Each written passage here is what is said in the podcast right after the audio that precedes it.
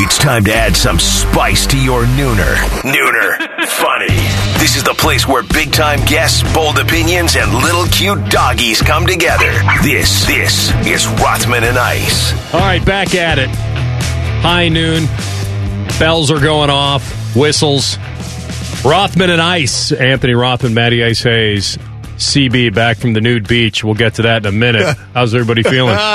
you forgot the sirens too, right? Wednesday at high noon. Yeah. Don't we get that The in our purge. fine city? Yeah, the purge siren. No, I, I'm doing well. Everything is fine. Had a uh, fun sports night last night. Watched a ton, but man, I mean, the NBA this morning dropping it like it's hot. All type of news dropping everywhere. Some, well, I think all of it's bad. I think everything that came out today, none of it would qualify as good. Two head coaches fired, star players. Everybody's out. Being out. One with Kawhi Leonard with a knee injury. We may not see mm-hmm. him again. CP3. He's in the COVID protocols. Who knows when we see him? Scott Brooks for the Wizards. See ya. Stan Van Gundy for the Pelicans. See ya. It's unbelievable what's happening this morning in the association. But before we get to that, how are you? Fine. Yeah. Yeah. Okay. Average to best. I don't know. I, I feel I wanted the Milwaukee Bucks to win last night. Sorry. Yeah, happen. Stupid. Stupid. I, I can't. Yeah, wa- I. This is why I can't watch the NBA. Can't do it. I can't invest anymore. And I know Durant had messed around and got a triple double, and I admire it. I Mm. Do. And he was amazing. He was unstoppable. But I, in any other sport, you get a lead like that. I just don't understand how you cannot. These are pros. These are professionals, man. This, oh, it just Their kills me. execution down the stretch was hot garbage. Oh, it was hot garbage. And One on saw, one, one on everybody. Well, that's that's where we are. But what I saw is a lack of a bag for Giannis. And what I mean by that is if they get in a half court set AR and they set up that wall, he ain't got a lot to offer. He's got to get downhill. He's got to be the roller on the screens and the screen setter to get open. Like there's just not a lot there. This guy's a heck of a player. Won an MVP, a couple MVPs, depoy. Like we know what he's about. But man, when it comes to these situations, this has shown up time and time again. So I understand he dropped 34, but when they Ah. needed him in crunch time, He fumbled the ball away when they needed No him in doubt. a tie game. No doubt. And his free throw stuff It's is like garbage. psychologically damaging because they put him on the clock. Yeah. It's like No a doubt. pitch count. Yep. Like, and I understand he's trying to get focused, and I'm bearing the lead. I, I really am because I do think it is Durant. I do, but there, I just can't get out of my own way on a 17 point lead. And then, and then this garbage about, you know, Barkley knew they were going to lose at halftime. He didn't know they were going to. He didn't say that. He did not say that he knew they were going to lose at half. And I'll tell you when we knew. We knew when the Nets cut it to six at the end of three. Then you knew. You had a really good feeling about it. But the people that think that the Nets came out, like I, I, I don't know who was doing the interviews afterward, and they were asking Durant, like, what was what was Nash's halftime speech? Mm. You mm. got you guys going, got you guys going. That was a 16 point lead at half. It was a 17 point lead halfway through the third quarter. There was nothing about the halftime speech that got it oh, done. man. like you'd think that the Nets came out and went on a 20-0 run out of the gate. That yeah. didn't happen. No, it, it did. and that's what bothered me so much is the people that, that didn't watch the game. They're up 16 at the at the halftime, and they're up 17 at the seven minute mark. Like so, there was nothing about halftime speech or flipping a switch. There were guys that were really good. Green, Griffin, very good. Mm-hmm. They had to hit shots. They did. And what they did, and here's what I loved about Durant last night. He just wasn't he wasn't settling, that's for sure. But even without the ball, setting these backdoor screens and doing everything that a that an all-time great will do mm-hmm. to will his team to a victory, he got the other guys involved. They stepped up, and the pick and roll with Griffin when they would double him on a mm-hmm. rare occasion hmm. worked. And and as bad as Harden was, I mean limited, not bad. He Sure. was limited. Yeah. He didn't shoot well. right. Um, the fact that he toughed it out and went yesterday from doubtful to questionable to I'm playing is kind of weird. But the fact that he played his ability, and by the way, when you got a bad hammy and a guy's not shooting well, why do you got to be all up in his grill? Why, why do you have to defend him like that? A, make him go around you because he doesn't have the burst. Or two, he's not having a good shooting night. So give him a little space and tempt him. Well, you don't want to cook, let him cook up those step backs, which he is an absolute beast at. So you got to play it there. He's an unguardable force, whether he's on one leg or not. And I think that was a huge thing just to have him out there, his presence out there. I agree. Was huge because His because passes were still deadly. That's what he I'm can saying. Still So- throw a high velocity fastball from way out top to a cutting dude. he's an all-time great offensive player that has that skill set in his bag too that you mentioned. So I, I thought that was huge for them psychologically and just obviously the stuff on the floor because Milwaukee, you have to respect at least James Hard, James Harden's presence on the court. So I think that definitely helped out Brooklyn. Mm-hmm. But the headline is KD. And this is why I sat here yesterday and said all the people that have been on TV and all the stuff that I've been reading that were feeling bad for mm-hmm. KD. Sure, I had not having Kyrie and James Harden is a huge deal, but I knew this is what he's capable of. We've seen Kevin Durant do things like this throughout his career. He's always had amazing players next to him. Sure, we've had that conversation. But the player that is Kevin Durant is an absolute freak show. And you saw it yesterday that at his size, with his shooting ability, he's unguardable. When he gets locked in like that, he had the midi on automatic, man. He really did. And he went four of nine from three point range. So this is why when they assembled those three guys, a lot of people said they're winning the championship because they have so much offensive firepower that they can throw at you night in and night out. And if one of these guys has it to this level, I don't care what team they're going up against, they're going to put the opposing team in a weird spot. But I'm so glad you highlighted the others of last night as well. They were great. Crafty vets. Blake Griffin Really and good. Jeff Green. Jeff Green knocking it down seven of eight from three for Jeff Green. Oh my god, was so- Unbelievable, man. And So it's the only way they win with Durant being the only player in history to go 45 plus, 15 plus, 10 plus in a playoff game. he was on one. He was on one, man. I mean,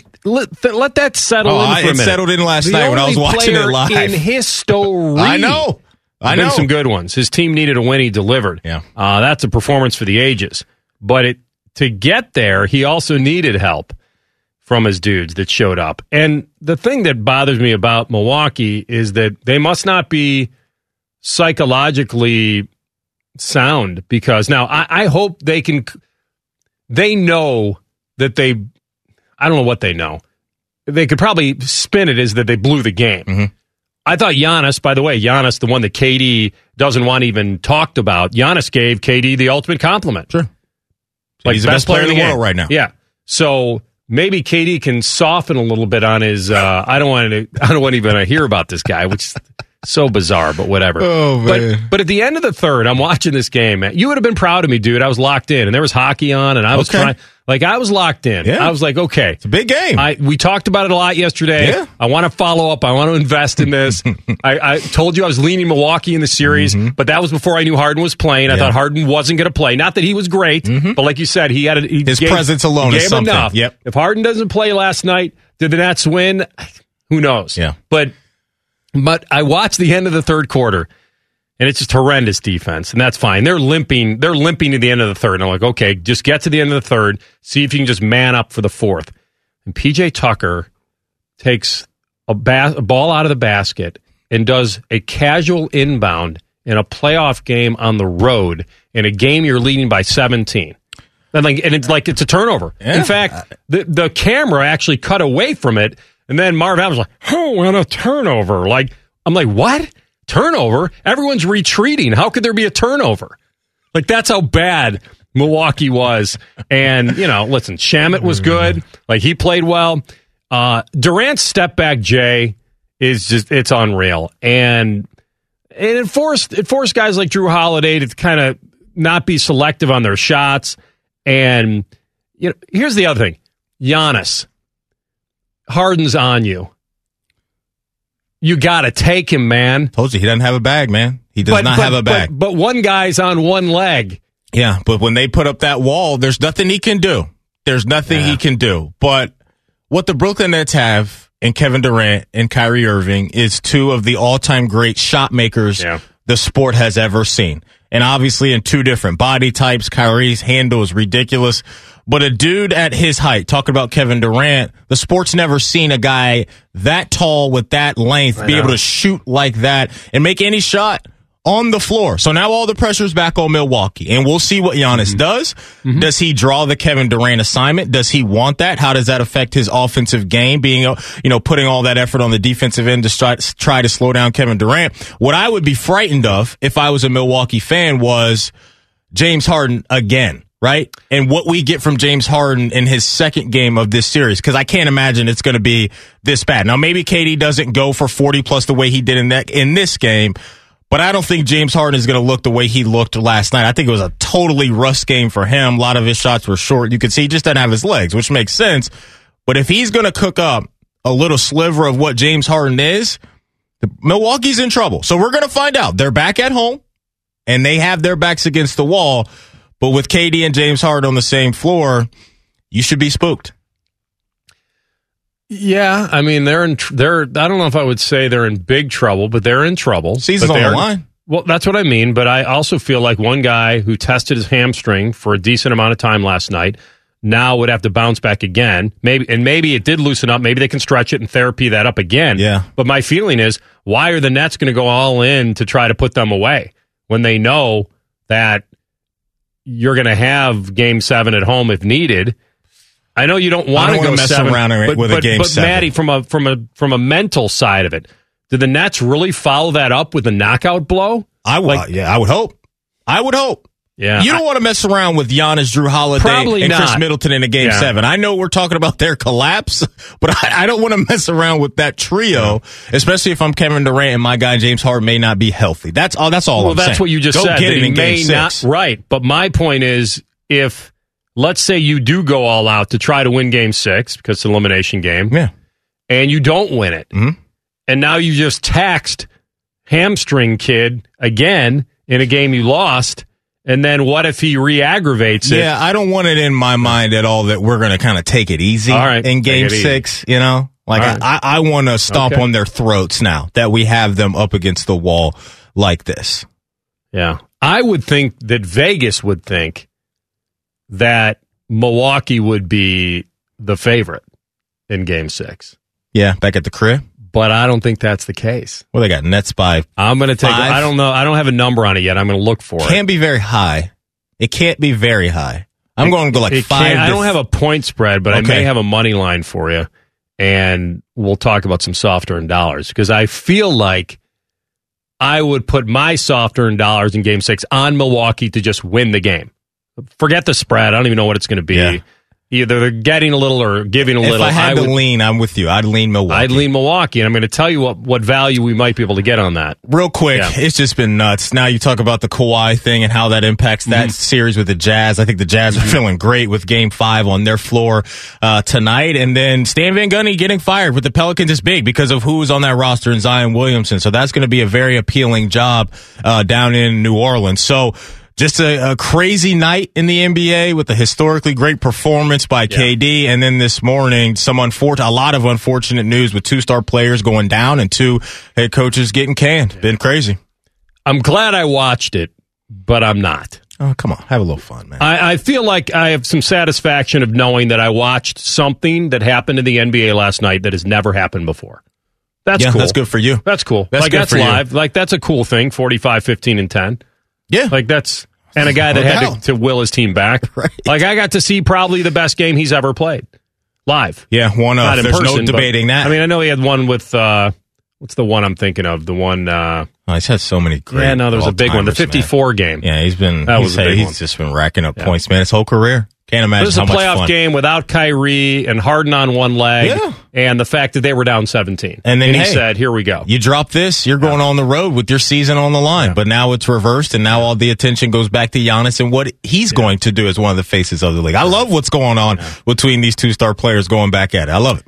Uh, Adam Schefter, twelve thirty three. Uh, Nate Ebner, great former Buckeye Olympian, will join us at one thirty three. He wrote a memoir about his family life and his father and the lessons learned. It's pretty incredible, very emotional. We'll have him on at one thirty three. Uh, we'll do some deep dive. Uh, will Nick Chubb demand uh, an extension here, or will he just kind of fall in line with, "Hey, we're Super Bowl contenders. let my agent handle that stuff. Okay. Uh, we'll talk to Austin Ward about the Buckeyes at 2:33 as we get knee deep or calf deep into the summertime, but camp will be here before you know it. Off and running, Aaron Rodgers also still sending shots, subliminal shots to the Packers. That's next. Rothman and Ice on the fan. All Buckeyes. All Buckeyes. All the time. The Buckeye Show. Weeknights at 6. Your flagship home for Ohio State athletics. The Fan, Ohio's sports destination. Joggers or sweatpants. Either way, one size fits all. This is Rothman and Ice. All right, welcome back. Shefty coming up bottom of the hour. Tell you about my friends over at Germain Honda on Sawmill Road. Was over there yesterday. Got to see that new 2022 Civic. Sweet. It's there. It's waiting for you. Somebody's going to grab it. Go get it before they do. And if you got a trade, they're going to overpay for it. And then it's a win-win. You get the brand new ride and the overpay on the trade. Rates as low as nothing, 0%. They've got more than 500 new and pre-owned. I was uh, spit shining Maddie's new Mustang over there in pre-owned. Thank you. Told Jerry to set it aside for you. Said my my boy can't drive stick, so we're gonna have to put him in an automatic. And then we found the black one, which is nice. So you don't have to have the white one. Uh, same day service, you don't need an appointment. Germain Honda of Dublin.com. Their inventory is robust, and it's just nice to see people out looking at cars, and the helpful people at Germain Honda on Sawmill will take care of you. Uh, see my guy Jerry in pre owned. He's got some good stuff over there. New, obviously, you can just hop over and see Marcello and his team. Uh, but you can shop now, Germain Honda of Dublin.com. Uh, here's the spread on the game for when is that game? Is that tomorrow night? Friday night? I would think it's tomorrow. What is Yeah, tonight? would think it's Wednesday? tomorrow. Tomorrow's Thursday, Oh, yeah, right? I don't know what day it Yeah, is I either. I guess today is Wednesday. I think they're playing tomorrow. Uh, Milwaukee is favored, Makes sense. as we thought. Makes sense. Five and a half, though. Here's the bet. I don't think that's the one. Okay. And I'm going to do this because usually I'll jinx it into not happening. I want Milwaukee to win the series, but I would put my soft earned dollars today Mhm. on probably the Nets on a prop bet to win this in seven right now. Yeah. So essentially, Yeah. I'm just going to have the Nets winning in seven because I think the value is there. I don't think there's much value betting Milwaukee to win game 6 Mhm. And I then would there be no value in betting the Nets. So I'd rather bet it now, Yeah. thinking they just split the next two. What could I interest you on a hundred soft earned dollars to get back on just the Nets winning in seven? That's winning it. Four three, and I have to win it that way. Can I get back 400 bucks? No way. Can I get back that 200 bucks? Not quite. Can I get back 175? That's right. Okay. Yeah. That's not bad. Plus 175 nets and seven. I'm not mad I think that. that's where the value is. I'm not mad at that. And You I almost double you. your money by just saying Milwaukee wins game six, Nets win game seven. Yeah. Both both protect home court. I like it. Let's do it. All right. I like it. Lock it in. Yep. Uh, Aaron Rodgers, uh, you know, Mr. No Responsibility, but I still like being a football player. Is there sound on this CB? Or yeah, no? there's a there's a little bit. You have uh, Tom Brady going back and forth with him, messing with him, but then you also have Rodgers talking about just kind of the low key offseason. That's the one. Low key. Shut up. You've really kept a low profile this offseason. I've hardly seen your name at all. You haven't hosted any TV shows or been in and involved in any kind of controversy or anything. It's been a nice, peaceful offseason for you, it sounds like, AR. It's been yeah. It's, thank you, BA. It's been one of those quiet off seasons you just dream about, where you can just kind of go through your process uh, on your own quietly, and um, you know that's all you can ask for as an older player in the league and someone who's been around for a long time and just enjoys that time to yourself, to just relax, to not be bothered, to not have any obligations or anything going on. And you know, I think that's what this off season's been about. It's been about really enjoying my time and spending it where I want to spend it and not feeling like I have to go anywhere, not having any responsibilities, but still being an NFL player at the same time. It's been great. Isn't that the dream? Isn't that the dream? Hey, We had it for a while, hosting the radio show from your bedroom. very true. but that's not bad. Although No. you did have to host. Yeah, we did have to do a little bit of Imagine something. but- just taking the summer off and coming back for football season. Well, I think what he's saying is I'm still getting my work in, Mhm. but I'm kicking it with my new wife. I'm out here in Hawaii. I'm talking trash to Tom Brady, or better yet, Tom Brady's still talking trash to me about the NFC championship game.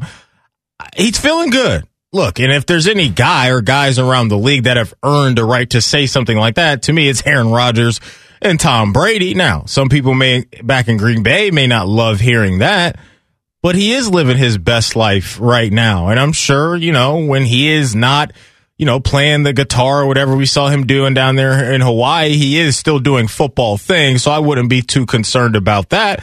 But he's laid back chilling and he knows right now that, hey, I don't really need to be there. Me losing the $93,000 ain't hurting me that much. So I'm still going to work. I'm still going to get my workouts in. And whenever I decide to show up is when I'll show up. Yeah. Well, they'll come for that money eventually. Sure. They don't have to do it now. But he wore that I'm offended shirt with the anger emoji on it. It's kind of a funny I shirt. love this dude, man. I love that he plays into it. you love the fact that he's a complicated fella. Well, hey, Mark Murphy, you're going to throw that out there. I'm going to wear a nice little t-shirt for you, man, and let you know how I'm feeling. It may not be exactly how he's feeling, but it's something. It's something. It's something. We'll ask Shefty about it next. Rothman and Ice on the fan. On air, online, on the app. New methods of consumption, same great radio taste. Take us with you everywhere. The Fan, Ohio sports destination. NFL Playbook with ESPN's Adam Schefter. All right, it's that time of the week, a great time of the week. We get to talk to the senior NFL insider for ESPN, our friend Adam Schefter. Good afternoon, Shefty. What a big NBA day it is today, gentlemen. How about all this NBA news flying around? Yeah. Crazy, man. I mean, it's first of all, I know you love the sport, and I get into it during the playoffs, and Maddie loves it all season. But last night, uh, the the job that Durant did, and I know that, that Barkley and and the team of TNT they were they were trying to put one foot in and one foot out. Like it's hard not to acknowledge Durant. He's the lead. He took over the game. He was unstoppable. But you got to find a way to coach that thing to a win when you're up 17 midway third quarter. And maybe it's just me as a casual NBA fan. I look at a 17 point lead in the NBA. It is it's like nothing. It's nothing in the NBA. It's uh I don't know if that's Yeah, great with or not. Now with the now with the three point line, and it was interesting because if you'll notice at halftime, Charles Barkley said, "I think the Bucks are going to win the NBA championship, but they're the dumbest team I've seen." And I'm thinking, well, how could you be that dumb and think that you're going to survive against a tough Nets team, and then in the Eastern Conference Finals, and then the Western or the, the championship round? Like, it, it's it's hard to be dumb and prevail time and time again. Eventually, it catches up to you. And they took apart the ways that Milwaukee failed last night, and then it came back to bite them in the end. Yeah, it was a wild game. I, I uh, watched every minute of it. Uh, we're watching, Wild, yeah. yeah. every minute of the soap opera with Aaron Rodgers. Let me ask you this way: Is there anything that you hear or would make you believe that Aaron Rodgers will show up for training camp in late July? You know, yeah, I hear you. How about this? Uh, for as closely as I follow that, I don't know the answer, and and I think the Packers don't know the answer, and I think really there's one guy that knows that answer, and that's Aaron Rodgers. And uh, what's to say that he doesn't change his mind between now and then? I mean, he may be of the mind I'm not going, and he does wind up going, or he could be uh, of the mind where he says, "I am going to go," and then decide not to go. And so, um, you know, I know that the Packers were preparing or hoping to have more meetings with him, more meetings, in addition to all the meetings they've already had with him. So th- they've essentially spent a lot of their off season trying to convince him why Green Bay is the place for him and why he should return and trying to address his concerns and issues, right? And it hasn't worked to date. To date. Now, my understanding is that there's going to be more conversations and more meetings. They want more meetings. We'll see. And uh, they're prepared to have this go up until training camp. Now, what's going to happen then? I don't know. It's a that's a, a month from now, a month plus, six weeks from now. And there are a lot of people that change their minds many times. So we'll see how it shakes out. I don't know the answer, and I don't know that they know the answer. Shefty, one quick one on Aaron Rodgers. Uh, again, just a follow up. Did the comment from Mark Murphy, the complicated fella, add any more Mm-hmm. fuel to this fire from what you understand? Well, let me just say this: we can only go by what we know and see. And Aaron Rodgers did a Zoom call on Tuesday to promote the match with Tom Brady, Bryson DeChambeau, Phil Mickelson, and he was wearing an "I'm offended" shirt. Now, that may have been just completely coincidental, but he framed his Zoom shot. He knew that he was going to be on. He knew that everything he said and did would be analyzed, and so yes, we're going to analyze that. And I'm going to say that as smart as Aaron Rodgers is, that he doesn't accidentally wear an I'm offended shirt. He doesn't just accidentally just, you know, this looks like a comfortable shirt to wear today on this conference call today. I know I've got a million shirts with a million brands that I represent, and uh, you know I've got all kinds of cool clothes, and but I'm going to wear this one. Yeah, it's crazy. Absolutely. Want to hit you up on a running Right, it sounds like he's a complicated fella. Yeah, we all are. what did hit you up on uh, Le'Veon Bell, Shefty, in the news the last couple days. Had some comments about Andy Reid. First off, your thoughts on that and what you understand about their relationship, and a little follow up. What's the kind of market looking like for Le'Veon right now as a veteran running back? Well, the running back market in general is very soft, and the fact that he's still unemployed tells you that it's not very appealing at all. That you he's looking at a veteran minimum kind of contract with some upside for incentives on performance and production. And I, you know, I don't understand. You know, you could feel that way about Andy Reid. I got no problem with that. Um, I think Andy Reid is one of the more respected and beloved individuals in the league. But if you feel that way, well, why would you say it publicly? What, what what do you gain by that? And I think anyone, anytime, you know, we make our living with words, talking, and and I try to be very measured in the words I choose and use. And so, if I feel like Andy Reid is a jerk, who I would never play for again, and I'd rather retire, if I share that view, what is the upside for me? Do you think that there's going to be more coaches in the league? All these coaches that grew up in the Andy Reid tree say, "Boy, that Le'Veon Bell, he knows the guy that we know really well, and let's go give him a chance." Based like, no, half these coaches in the league worked for Andy Reid or with Andy Reid at one point or another. I, they love the guy. So when somebody comes out and says that, and obviously Le'Veon Bell felt justified in saying that's what he thinks and believes and feels. Okay, I got no issues with that. But you probably just turned off half the league right there when you're trying to get a job anyway. I, you know, again, I, I always say, you know, with anything you say, what, what's the upside? What's the downside? And I, I, I, maybe I'm missing something. I don't see the upside there. I don't see it. Tell me what I'm missing.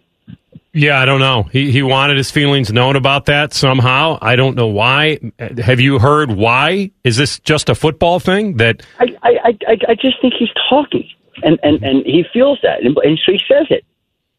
And so you know, sometimes you just got to be a little bit careful about it. Now, now maybe he doesn't care, and that's that's his prerogative. Yeah. I, you know, I don't have any issue with that.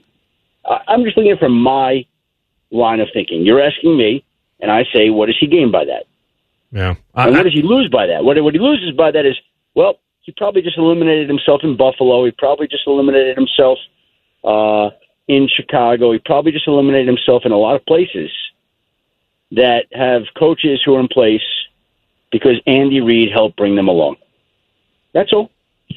Yeah, no, it's it is weird. I, I don't know. I mean, it could be just a football thing that he would maybe he was promised something that Andy Reid didn't deliver on. That's the only thing I can think and, of. And by the way, and, and, Yeah. and that goes, so say that. So say that. hmm Say that. So say, boy, Andy Reid told me he used me more and he didn't. Okay. Okay, so you, you have a right to be this, but don't say. I, I, well, I'm not going to tell anyone what to say. They can say whatever they want. I just, you know, I'd rather retire than play for Andy Reid. Okay, okay. How come? Why? Let me understand why. Where are we headed with this Stephon Gilmore situation in New England? Do you think that's anything that happens this offseason, or do you think they're going to let this thing play out with him? Well, guys, you know, listen, we've we've got a lot of holdouts right now, right? Guys that basically didn't show for mandatory minicamp. Aaron Rodgers, of course, everybody knows. Jamal Adams in Seattle didn't show. Xavier Howard in Miami, who led the NFL in interceptions last year, didn't show. Stephon Gilmore didn't show. So there, there's a lot of guys that that want new deals, and and many deserve new deals. So now is the time, I think, to try to make a statement.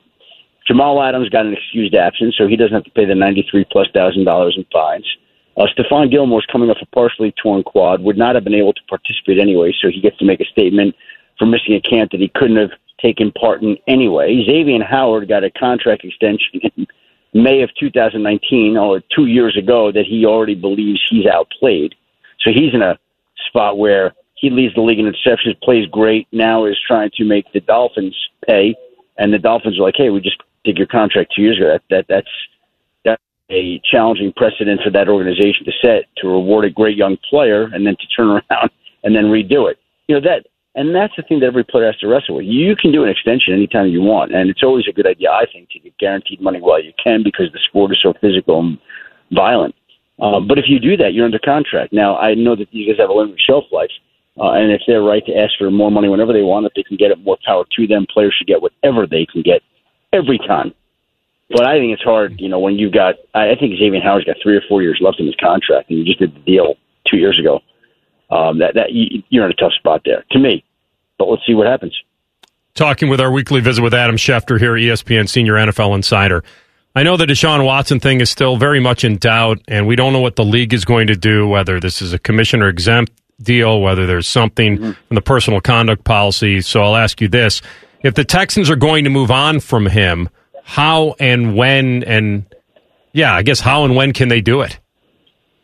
Well, I don't think that they're going to do it until the Deshaun Watson situation is resolved one way or another, and his value is restored to a higher level than it is now. Now, maybe uh, this is going to go the other way, and there are going to be more women that come out, and maybe the situation gets worse, and who knows the type of damage it does for Deshaun Watson, right? So that always could happen. But let's assume that it doesn't go that way. Let's assume that these suits are settled, um, that Deshaun Watson basically serves his discipline with the league, does whatever he has to do. Uh, I think once they get past that, uh, I think that's when the Texans act on him. And I think people forget before all this happened, Deshaun Watson told the Texans he never wanted to play there again. So he doesn't want to be there, and they don't know what to do with him now. And they've moved on from him. I mean, they went and signed Tyrod Taylor. They went and drafted Davis Mills. They went and signed Jeff Driskel. They went and added three quarterbacks. You don't do that if you're planning on having Deshaun Watson. So they've moved on. Now, when that happens, it, it looks like it's going to be a while. They're prepared to have it go a while. I personally think that they don't really care whether it lasts the season, and they have to trade him after the season. At that point, when maybe his value, to a certain extent, in their mind, is hopefully restored. So we'll just have to see how it plays out. But I, I, I don't think it's anything soon. How about that? Yeah, and here's and, and I know that we don't have time for a, a long answer here, but they don't want to pay him though. Like if if if they believe he'll no, be on no. paid leave and he reports for training camp, then he gets his salary. Yeah, well, no, no, he, he he's not showing a camp. That's not happening. Okay. Now the question is: Is he put on commissioner exempt? Is he an excused absence? Is he dis? I, I don't. But I, I don't expect to see Deshaun Watson in Texas camp taking snaps and reps. Yeah. All right, Shefty. Good job, man. Have a great afternoon. Thanks. Thanks, guys. Enjoyed it. Be in touch. Be well. Stay safe. Talk next week. You got it. Adam Schefter on the Bryant Heating Cooling Systems fan guest hotline. Okay, a lot there. We'll come back and talk a little bit more about Deshaun's situation. It's pretty complicated. And then there is a little bit of feel that Aaron Rodgers may not be so beloved in a certain area, an important area. We'll tell you about that next. Rothman and Ice on the fan. The best soccer team in the land lives on the best radio station in the land. Proud to be your flagship home for the Columbus crew all season long. The Fan, Ohio sports destination. Dog advice? Check. Gambling advice? Check. Eating broccoli for every meal? Check. Yeah, I know you're hungry. This is Rothman and Ice. Welcome back in, Rothman and Ice. CB back as well. Shams Charania, senior lead NBA insider for the Athletic and Stadium. Yep. Tweeting out that there is fear that NBA star Kawhi Leonard has suffered an ACL. Now, I will tell you this watching that highlight, mm-hmm. him running down the floor, ball in hand, and getting bumped in stride mm-hmm. looked like a very normal NBA collision, like nothing. Yeah. Almost nothing. He didn't go down. Like, usually, if you tear an ACL, there'd be fear of, like, right away. You hear it pop, mm-hmm. it just, you can't mm-hmm. put any weight, you go down he ran off the floor essentially. So hopefully it, it's not a tear. It's a severe sprain of some kind. And certainly there are different grades of it. But if that's the fear, then That's awful. Yeah. It's awful. And that puts a whole lot of other things in motion uh, for Kawhi and for the Clippers. This was their window. Mm-hmm. I mean, now he's got an opportunity after this. After this season, to say, does he want to go elsewhere? What does the remainder of his career look like? Remember, this is a big part of the San Yeah. Antonio stuff, right? Where all that drama was going down and how their medical staff handled Kawhi and all of that. But we've known that the leg stuff for him was problematic. And you can watch some of his games throughout the year and really see that he really doesn't have the lift day in and day out like he usually does. And that's why a big narrative around him was sitting out a whole bunch of games and low management and not playing in back to backs because his body's been wearing down and especially the lower half. So now if you add this uh, possible ACL injury to this guy's kind of injury resume, if you will, that just puts a whole bunch of question marks around what type of player he'll be moving forward. We've seen him really have some really big time moments throughout this playoffs. For the most part, the dude has been lights out, but this has always been a fear. So, yeah, it's been a wild day in the NBA Boy, today, and it's what just is going on, A lot man? of bad news coming out of the NBA with injuries and all type of other stuff. So, you got a lot of candles at home. Why don't you just light a lot of them? Why don't you do like a little prayer circle? And I can handle you can that. get this. I, I can handle reversed. that. I can handle that. All right, let's get that going.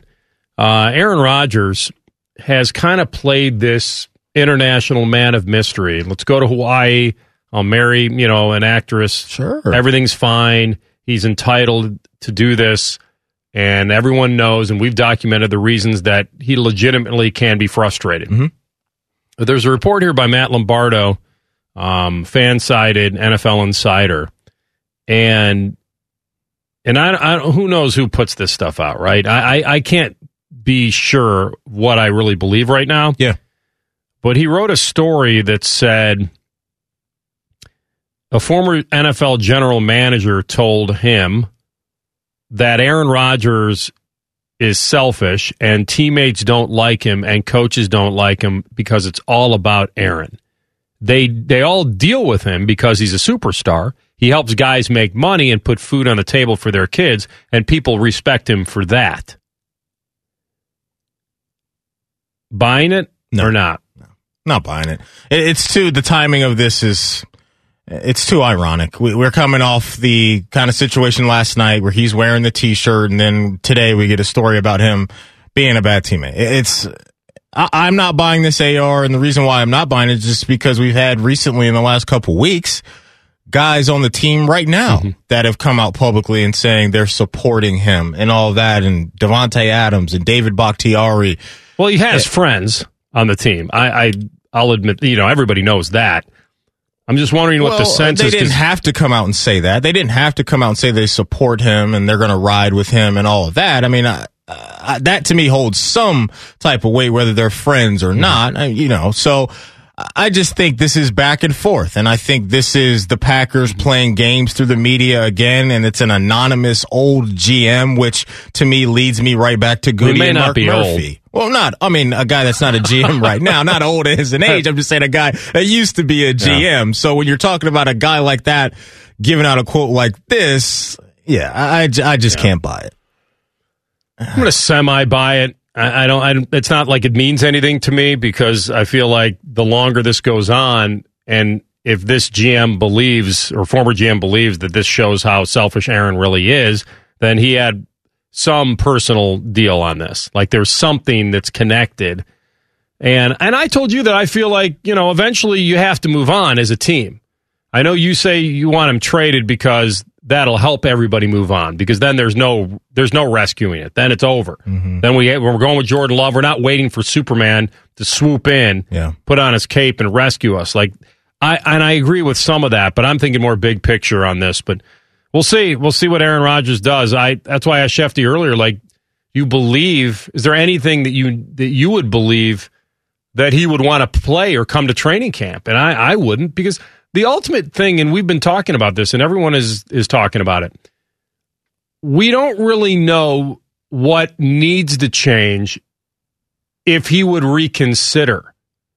I've not heard anything of that. There, there's no nothing that Aaron has said makes you believe that. Well, if certain things change, then I would be willing to come back. He's not opened that. He's not even put a crack in the door. So I don't. All these meetings and potential and money and all that and guaranteed stuff. I. I don't. I don't. I don't see anything rescuing this, and I almost feel like when he said that stuff about no responsibilities, but I'm still a football player. Well, at least that tells you. You know, the only thing that does tell you, Maddie, Yeah. that maybe his if there's a bluff of retirement, that's not quite there yet. Yeah, maybe a sliver of it. I just took it as he's still getting his work in. Right? Like mm-hmm. I don't need to be up there in Green Bay. I'm still mm-hmm. doing what I need to do. I'm still doing all my quarterbacking stuff. And the the part of what's going to change for him, I don't know if we'll ever know.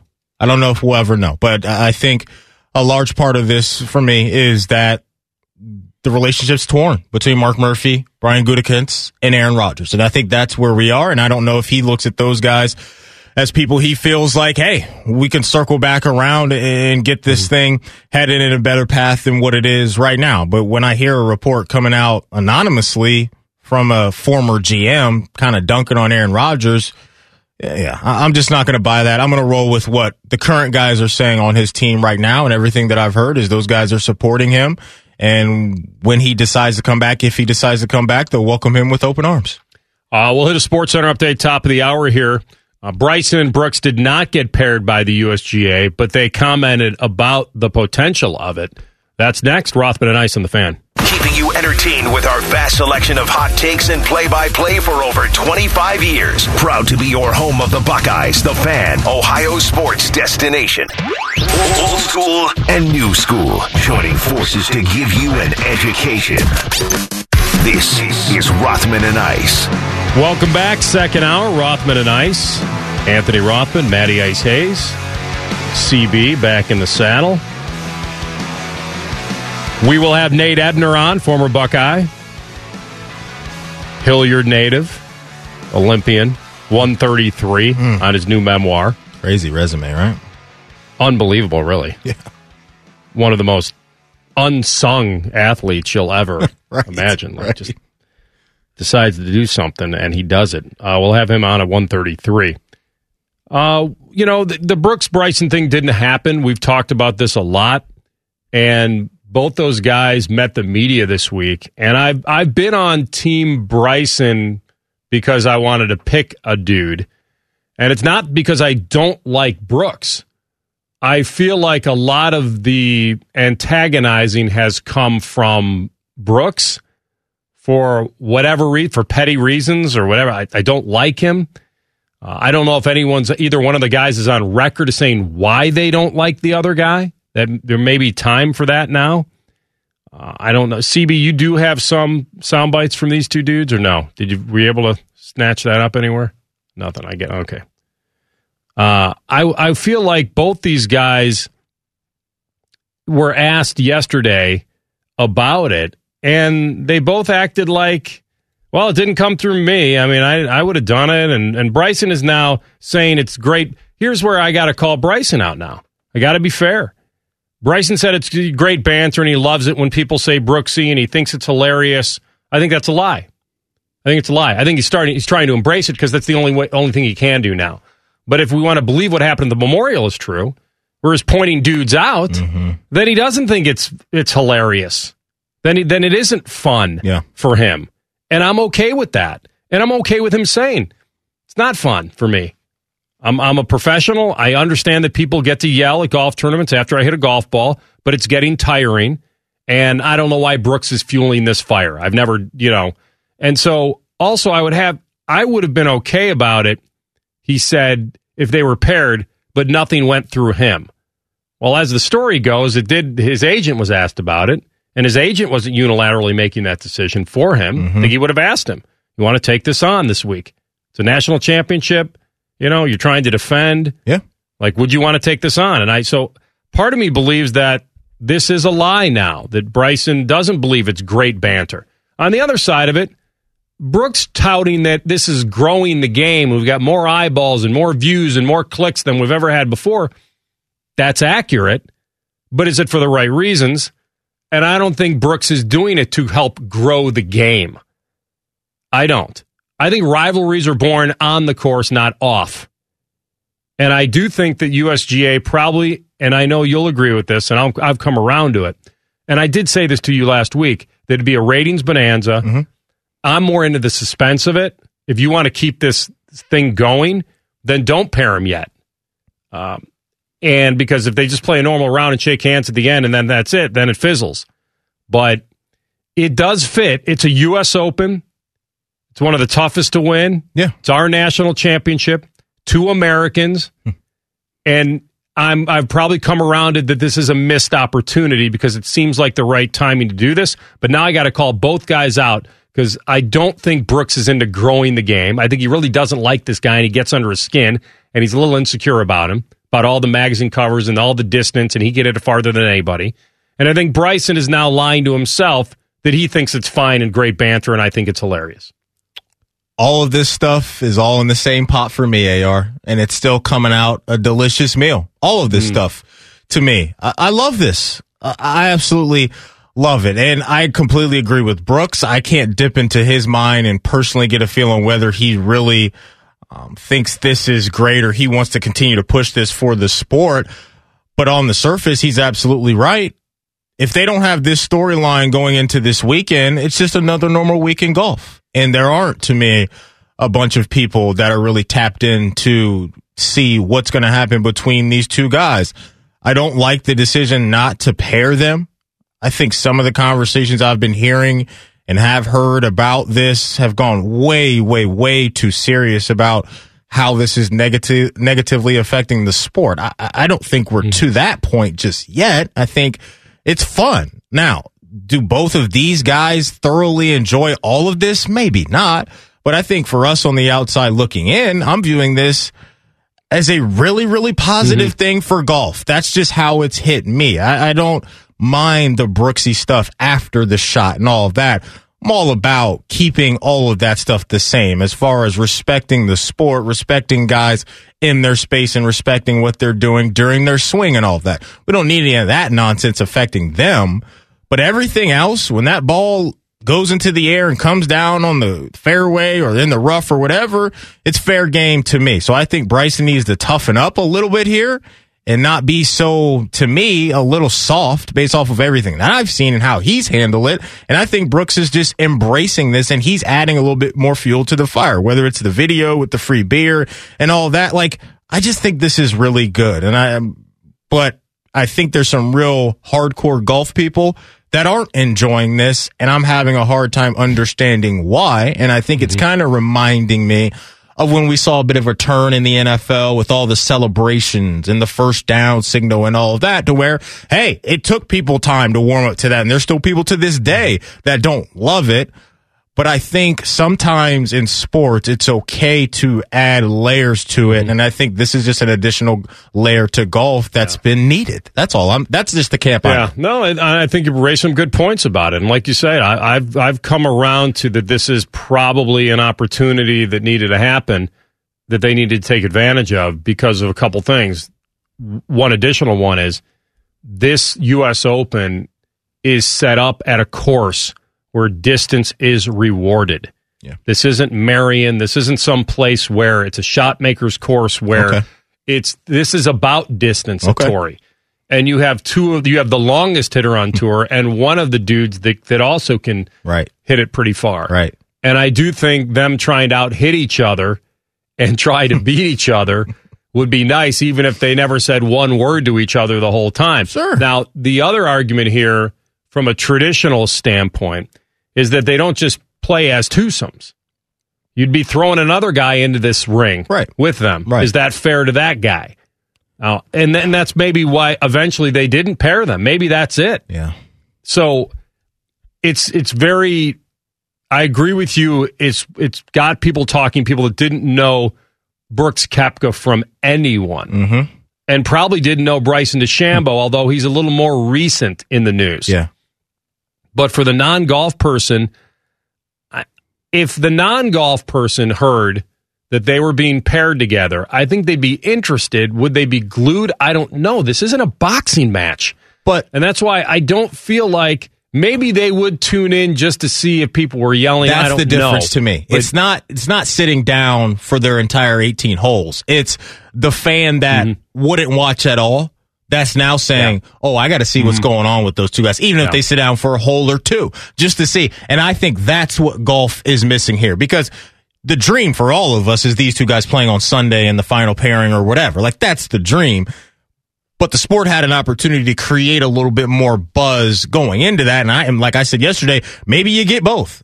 maybe you get early on they play together and late they play together, but that's not going to be the case. So I just think anytime sports have a chance to spice things up and it can be authentic with big time names, I think you should do that because I think it's only going to grow your sport even more. Interest in it, yeah. And I think that's where we are. You got to compete, right? Social media, you're competing with everything else going on. I mean, they're competing with, you know, the NBA playoffs, the NHL playoffs, and Mm-hmm. OTAs in the NFL. NFL is always a monster, and they've chipped away at it a little bit. They have just they a little bit. incentivize their guys with the forty million dollar. There you go, right? So, So- who's moving the needle? I love that. Yeah. So I hope we continue to get this. I don't think it's going anywhere. I hope this weekend we get something going on with these guys together on the course.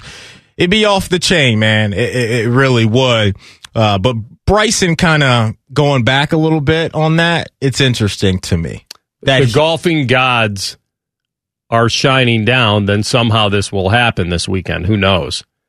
But the long and short of it, and I and I wish, and I and I I don't want to tell you that I know everything. I don't. I haven't heard every interview they've done. Yeah. But if both those guys got to a podium yesterday, which they did, was Koepka asked, "Why don't you like him?" We already know you don't Yeah. based on your social media and the gifts you put out and the performance enhancing, you know, Kenny Powers gifts you're putting And the- out. It's the sorry bro tweet to we, Rogers. We know that you don't. Sorry, bro. And I think most people will tell you that he mm. just doesn't like Him, the that guy. quirkiness of him because Yeah. he he DeChambeau wanted his ball moved because of the ants. Hmm, he thought fire ants. fire ants. It's a pretty good movie, by the way. Ants, Disney movie. And- Not bad. And then the slow play. We know he doesn't like him about the slow play. Yeah. Like that bothers Koepka. This has been going on for a couple years now. It just finally really bubbled to the surface. Hmm. I mean, DeChambeau admitted that that Koepka would kick his you know what physically. Did he really say that? Yeah, I think he did. And Koepka said, "You're right." Okay. See, that's the stuff I need. That's the stuff I need. Like, But it's this- not. We're not throwing them in a cage. Why That's not? Well, then maybe they do a made for TV, some something just the oh two of them. But it- but I think that there's part of people that view this as being manufactured. I I'm don't- in that area because I do think because I told somebody this the video that leaked from the Golf Channel where Koepka rolled his eyes when DeChambeau marched by him in the metal spikes. He just can't. T- you could tell. Somebody said, "Oh, well, that that's fake." He he knew that that. w- I go. The, the interview wasn't live. Yeah. He had no idea that was going to go out. It, it seriously did bother him. He that dude gets under his skin, and that's why. And then him capping off the stuff at Memorial, rewarding his fans who were yelling Brooksy at Bryson. Yeah, man. Here, Shotgun some beers, sending man. some beers your Yeah. way. I the golf rivalries usually are born on the course, and they're they're the evolution of is on the course because usually guys eventually get paired together. The guys that are you know whether it's Dustin and Jordan and Rory and the Mm-hmm. top guys in the sport will eventually be on the leaderboard in the same area, playing in the same group or competing for the same big titles. But the fact of the PGA Tour, and they don't run this, the U.S. Open, the fact the PGA Tour said it would start awarding $40 million per year spread out among 10 players who are helping to boost the popularity of the game, is this what they had in mind? I think It, it really wasn't, but it, it accidentally got here. But see, don't back now. Don't back down now if you're golf. Don't go back the other way. Let your hair down a little bit. Button, you know, get the buttons down from like two buttons down to about five or John six. Travolta this yeah, thing. show off the chest Yeah. hair a little bit. Golf. That's what I'm saying. That's all I want. Because I here's where I think I don't think this thing gets crazy on the course. Like I, that's not a fear of mine between these two guys. I still think Fans, though, it's the fans they're afraid of. well, I don't think we get to that point, and here's why. Because I think you can set a precedent that if you do any of this nonsense, you're out. So people what that is are, what is the nonsense? you know yelling things during the backswing. Oh, during the backswing. That's what I'm yeah. saying. That that's Yeah. all I'm saying. All of that stuff.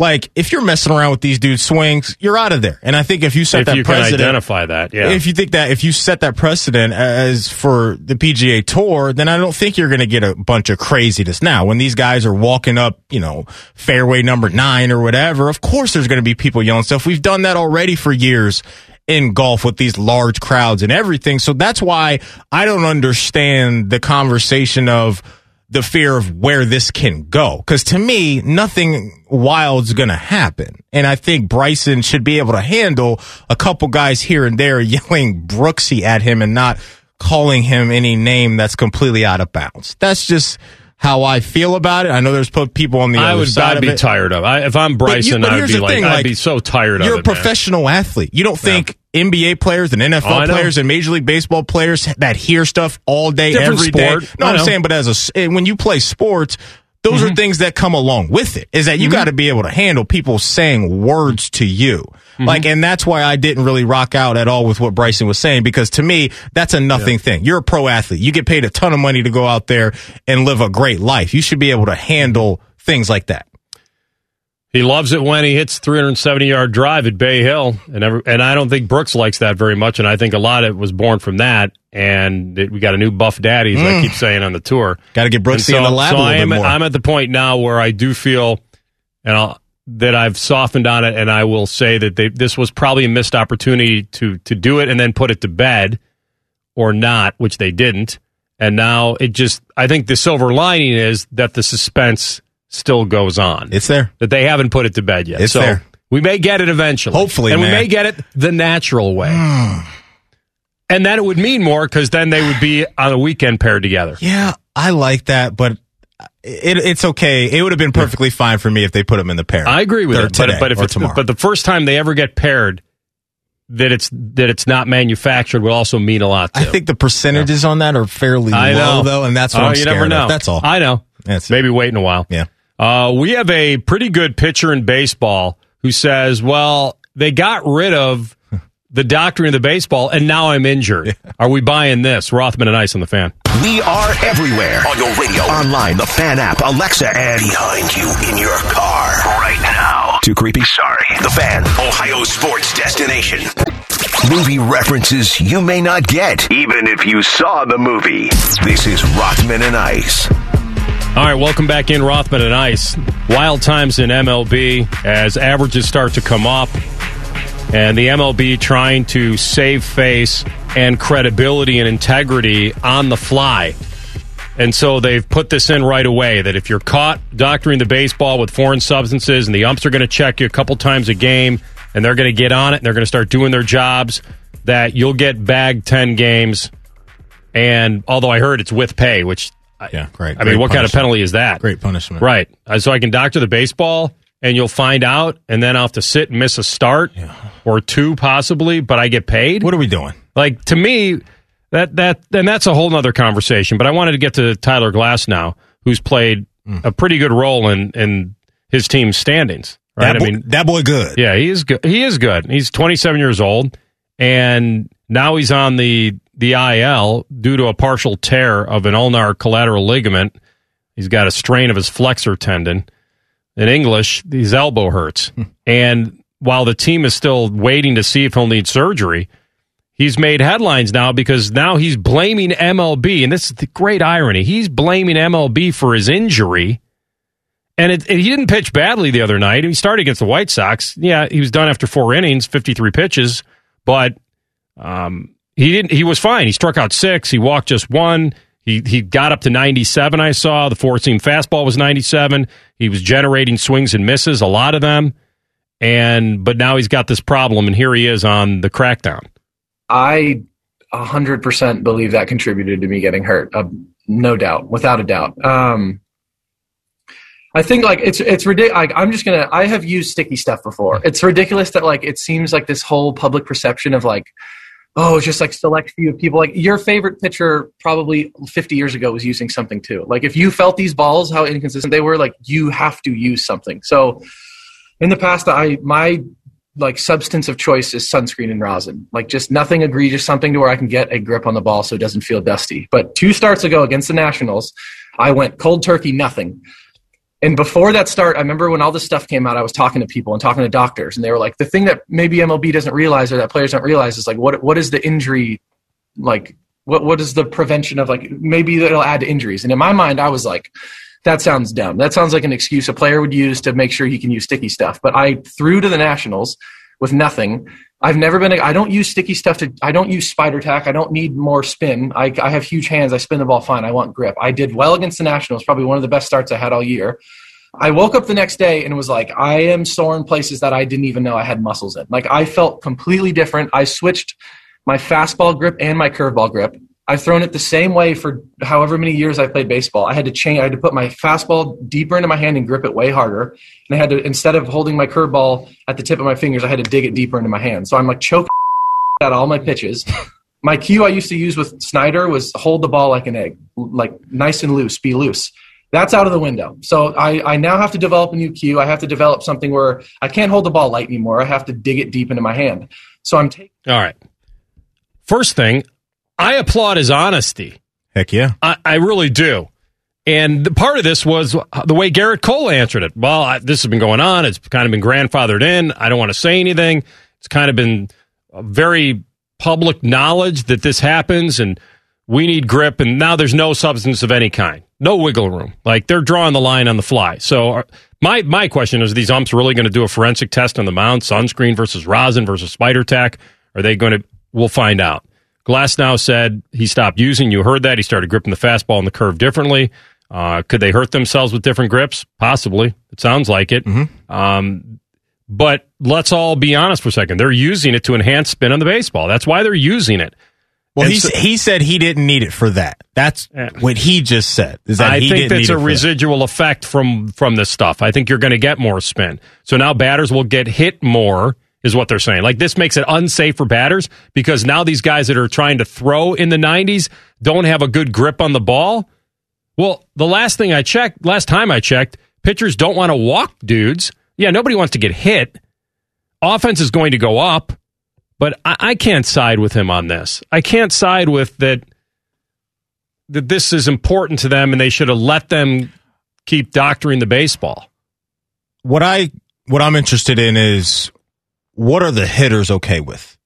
What are the hitters okay with? Because clearly some of them want the pitchers to use something to protect them. And that's what I'm saying. That So- the batters are going to get hit more. That's what the pitchers are selling. if the hitters are okay with them using sunscreen or rosin or whatever, then I'm good with that. Because I do want them to feel some sort of comfort because that's a scary place to be Mhm. in, man. Where they stand and how close they stand when these guys are throwing that hard. So that's where I'm at. What are the umpires going to do, like you mentioned, to police this thing? And what are the hitters comfortable with? And if we get a whole bunch of hitters signing off on, okay, we're good with this product and that product, then I think that's the way, that's where the sport should go. But the root of this is Major League Baseball's problem. It's their problem. Here's, and before we hit break, we got Nate Ebner next. My thing is, I can I can side with the you probably should have done this in the off season or find an off season to do it. But I understand why that would be tough to sell to to the to the sport and fans that we're going to continue to let these guys pseudo cheat because they have been forever. We'll deal with it later. That probably could have been a PR problem as well. We'll get back to it. Nate Ebner next. Rothman and Ice on the fan. What's the best way to scare your kids into submission? By blasting Morning Juice through the speakers. You're welcome, Morning Juice. Weekdays at 6. The Fan. If you are not kind to animals, Humane Agent Rothman will kick your ass. Humanely. This is Rothman and Ice. Welcome back in, Rothman and Ice. Anthony Rothman, Matty Ice Hayes. And we welcome to the program uh, one of the great stories in all of sports. He is a Central Ohioan. He's an Ohio State Buckeye. He's a Super Bowl champion. He's an Olympian. And the list goes on and on. But his motivation um, certainly came from uh, tragic times as well. Nate Ebner with us. Nate, it's great to talk to you. How you been? I mean, good. Thanks. Uh, thanks for having me, guys. Yeah, I'm really was really looking forward to talking to you, especially the fact that congratulations on the book number one, uh, finish strong, a father's code and a son's path. Uh, this is quite an undertaking because I imagine that it took you back to some very tough places with your dad's tragic death, but also maybe uh, what drives you today to keep living and honoring his memory. Was it tough to write this book? And did you always think that you, after you know your careers were over, sports wise, that you would document it with a book? Um, you know, whoever knows if you're going to write a book or not. Um, that's a tough, tough one. I always knew I had a cool story, and it was different than everyone else's. Uh, you know, as you've got so many different teammates that come, and you know, everyone's got their own story, right? But uh, mine was definitely unique, and um, obviously the the motivation behind it was really Urban Meyer uh, came up to me in one of the off seasons and was like, you know, um, Nate, you need to you need to tell your story. And I tore my ACL the following season uh, with the Patriots, and I was like, you know what, I think I'm going to take him up on that. So I uh, ended up writing the book that year. But you know, to answer your first question, uh, you know, it brought up some some uh, tough tough memories. But you know, uh, losing my dad uh, at 19 the way that I did, it was something that I had to cope with, and I did cope with early on. And um, you know, really telling this story for me was in a way therapeutic. It brought up some great memories, and hopefully honored the type of man that he was. And you know, obviously gives credit to everything he did for me and, and my crazy journey in my life. Uh, you know, without him, that that wouldn't have happened. So, um, you know, I like to tell people this this book is is really a great love story more than anything else. When you mention great memories and you talk about your father, can you share any of those moments or one moment, uh, you know, maybe from your book or just anywhere throughout your life that when you look back at your dad, it's something uh, that you always remember in a positive light? That's a tough question. There's so many, so many memories that I could go back to. Um, you know, I, I, I think about us playing rugby. I think about the junkyard. Um, I think about just the the wild character that he is. Um, you know, my my writer uh, Paul Daugherty talked about how you know the book's about me, but really the best character in the book is my dad. Um, but I'd have to say, you know, our times in the weight room. Um, those are memories that I'll never forget. Um, you know, those were the types of days that would change me. I think when I look back at it all, uh, the the growth that I had and the person I became, and then you know the person that I really liked about myself, right? Um, that all came from from from the weight room and and pushing yourself to your limits and trying to exceed them and trying to grow and uh, just being consistent and and uh, you know we shared that stuff together. So the weight room is has always been uh, it was a good place for us in our relationship, but it's always been a place for me now. Uh, looking back to almost you know it was our our, our spot. So anytime I'm in a in a weight room, I, in a way I feel closer to him than anywhere else. Nate Ebner with us, uh, former Buckeye Olympian, as we talk about his new book and his story finish strong, a father's code and a son's path.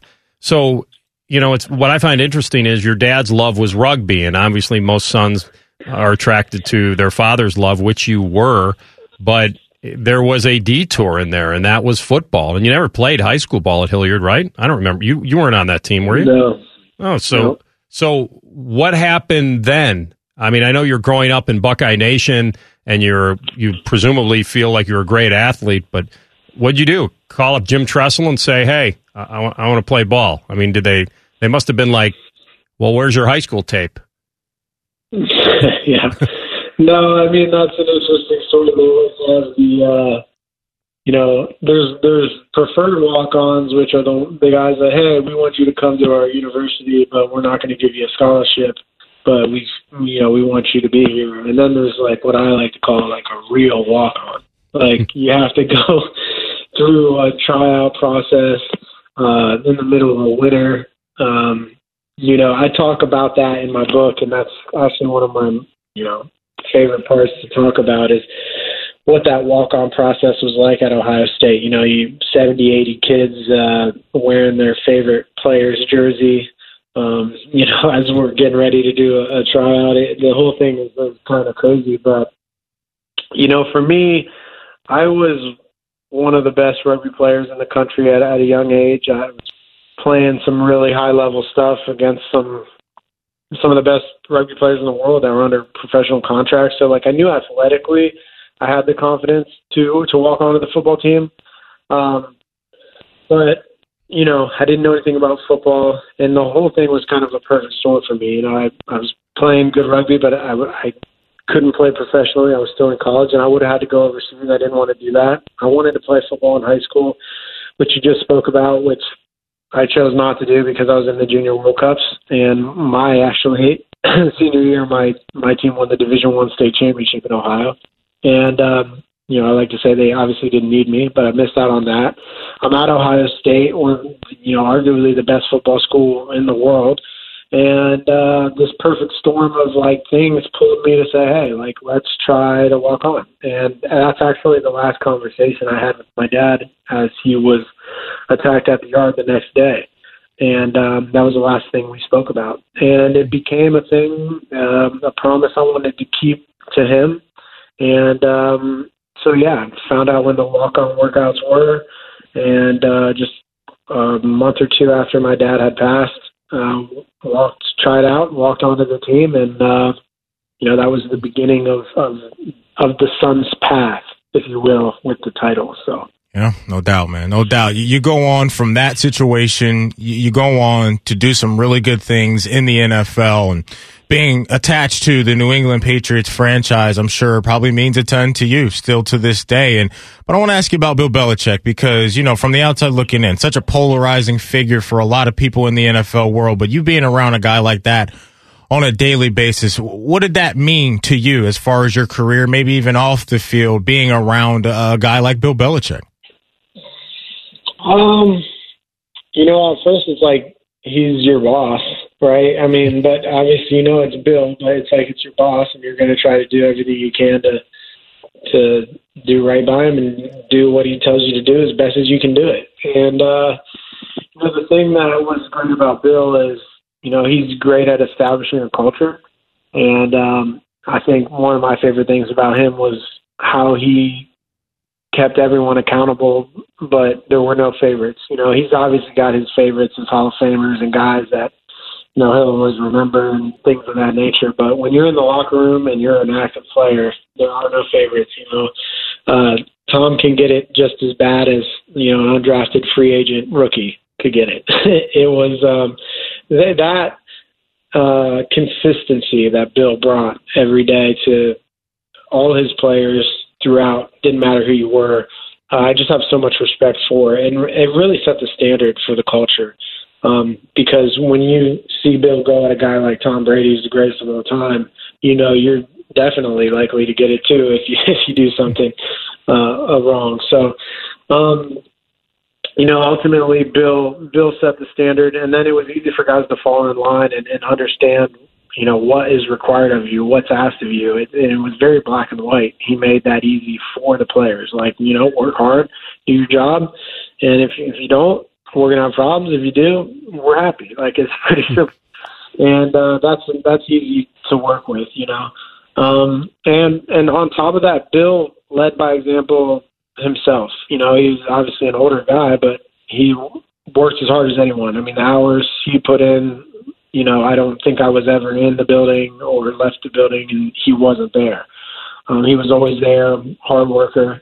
He knew the details of everything about the opponent, about us, everything. Uh, you know, you really couldn't get anything by him, and and that's because of the work that he put in. And leading by that example and asking that of us, you know, he he walked the walk himself too. You know, so um, all the way around, he was a great coach his own leadership, but the accountability he kept throughout the, the locker room and the cultures that he established. And obviously, he's he knows what he's talking about, and he's good at football. And I learned a lot from him. So um, I'm very thankful for the years that I had there. It was, uh, you know, great to be a part of such an amazing organization. And you know, I made a little niche and kind of got, you know, a nice little eight year career with the Patriots for a while there. So it was it was all good. Yeah, a few rings to show for it as well. Nate Ebner with us. Uh, his yeah. new book available on Amazon.com, Finish Strong, A Father's Code and a Son's Path, also available on Amazon Kindle. Um, I would. I'll ask you this, and I, and we'll we'll keep it maybe to a, to a minute here, because I'm sure you've probably been asked about the pressure of representing your country and playing in the Olympics and being a part of that that ceremony, and then running out of a tunnel of a Super Bowl and the pressure of that with other teammates. Is there something that you found more nerve wracking or more satisfying than the other? Um, yeah, that's a big question to keep to one minute. Um, Sorry. you know, they're they're both they're both so different because the just nature of of the sport. You know, the Super Bowl you're about to play in the game, and it you take your moment, right? But at the end of the day, you know, you, you're getting ready to go. Like, just you got blinders on, and you're you're ready to focus on your job. Uh, when you do a walk-in opening ceremony a couple of days before, a few days, maybe even a week before your competition, um, you know, you, you have the time to and the luxury to to take it all in and have a moment. And it's a, diff- it hits different when you you know you're not about to play a game, right? So I can really take my time and, and look around, take some pictures, and, and that opening ceremony is special. But uh, in regards to both, you know, they're both the pinnacle of, of sport, and that's where you want to be. Um, that's where they're most similar, but at the same time, they're very different because of, like I said, you know, the, the Olympics is kind of like weeks on end, whereas like the Super Bowl is just kind of that one moment. So uh, yeah, we'll just leave it at that. Sure. No, that's that's a great answer, and it makes that makes a lot of sense. Um, we'd like to visit with you some more. We're a little bit out of time now, but I know that we'll have plenty of time um, to discuss this further. I hope the book is extremely successful. I'm sure it is already. Uh, I know it has a, a tragic tale with uh, your father being murdered, but I will tell you this. Uh, I lost my mother at 28, and there's not a day that goes by that I don't try to live up to her memory. And the fact that you wrote a book and came out of some dark times yourself, I can't imagine how proud he would be of you today with everything you've accomplished. Now, that's the, the problem with it, right? That he was cheated out of seeing all of this. But I think if you're spiritual enough, you realize that he is seeing it, and he's still seeing you today. So well done, Nate. Well done. Well, I, I appreciate that so much, man. Thank you for the kind words. Thank you for the time and having me on. And, you know, anytime you want to revisit it, uh, just give me a shout. I'd love to jump back on with you. We'd love to. We'd love to. Nate, take care of yourself, and congrats again. Thank you. Thanks, guys. Thanks, Nate. Nate Ebner, Finish Strong, A Father's Code, A Son's Path. Unbelievable. Check out his book now online at Amazon.com. Uh, I have a copy, and I can't wait to hit it on vacation next week. So uh, it's it's a tough one. Yeah. It's a tough one. Yep. Um, but I can't imagine. Maybe there are times that he looks back and says that uh, that the motivation and the anger and everything that led to a lot of things and wanting him to fulfill a father's uh, father's hope as well. Yeah. Because there are two things you can do: you can punt, or you can go. Mm-hmm. He went. Yeah. and that's pretty pretty amazing. We'll come back. Buckeye Bulletin. Rothman and Ice on the fan. The only workplace in America to participate in the Doorknob Fart Game. And we also play office basketball and sometimes do radio. The Fan, Ohio sports destination. Rothman and Ice present Buckeye Bulletin. Sponsored by Logan AC and Heat Services. Don't go through another air conditioner breakdown. For fast, friendly service, call the experts at Logan Services now for a free estimate and next day air installation. All right, Iceman, lead us off. I got some stuff. Yeah. I got some stuff for you, my friend Bruce Feldman over at the Athletic cooked up college football's top 35 breakout player picks. And there was one Buckeye that made the list. Coming in at number seven, Mr. Jackson hmm. Smith in Jigba writing mm-hmm. coaches inside the program feel like the six foot buck 97 sophomore from Texas is their Yeah. next one. So, hey, I don't think that's going to surprise anybody. We saw him make that unbelievable touchdown grab, what, in the back of the end zone there with the kind of Spider Man fingertips holding on to the football. I'm not going to be surprised by this. I guess my only kind of negative, if you will, is is he going to have enough chances this year? Right? We know the big dogs are still around. Olave and Garrett Wilson. It mm-hmm. starts and kind of ends with them in the passing game. But you're hearing this from Bruce Feldman, who who obviously is very tapped in in the college football world, and from the people AR that he's spoken to over there at the Woody. There's a little bit of a hype train cooking up for one Jaxon Smith-Njigba. Well, here's the deal. The hype train was you had left the station a while back because he was a five star kid. He was a top 50 ranked kid. Yeah. and he was the Texas State Player of the Year. Yep. So coming out of that state, so think about that for a second. He was an Army All American game in San Antonio. Like this, this he didn't come out of nowhere, and he's he he will be a star. I feel already has, he has star quality.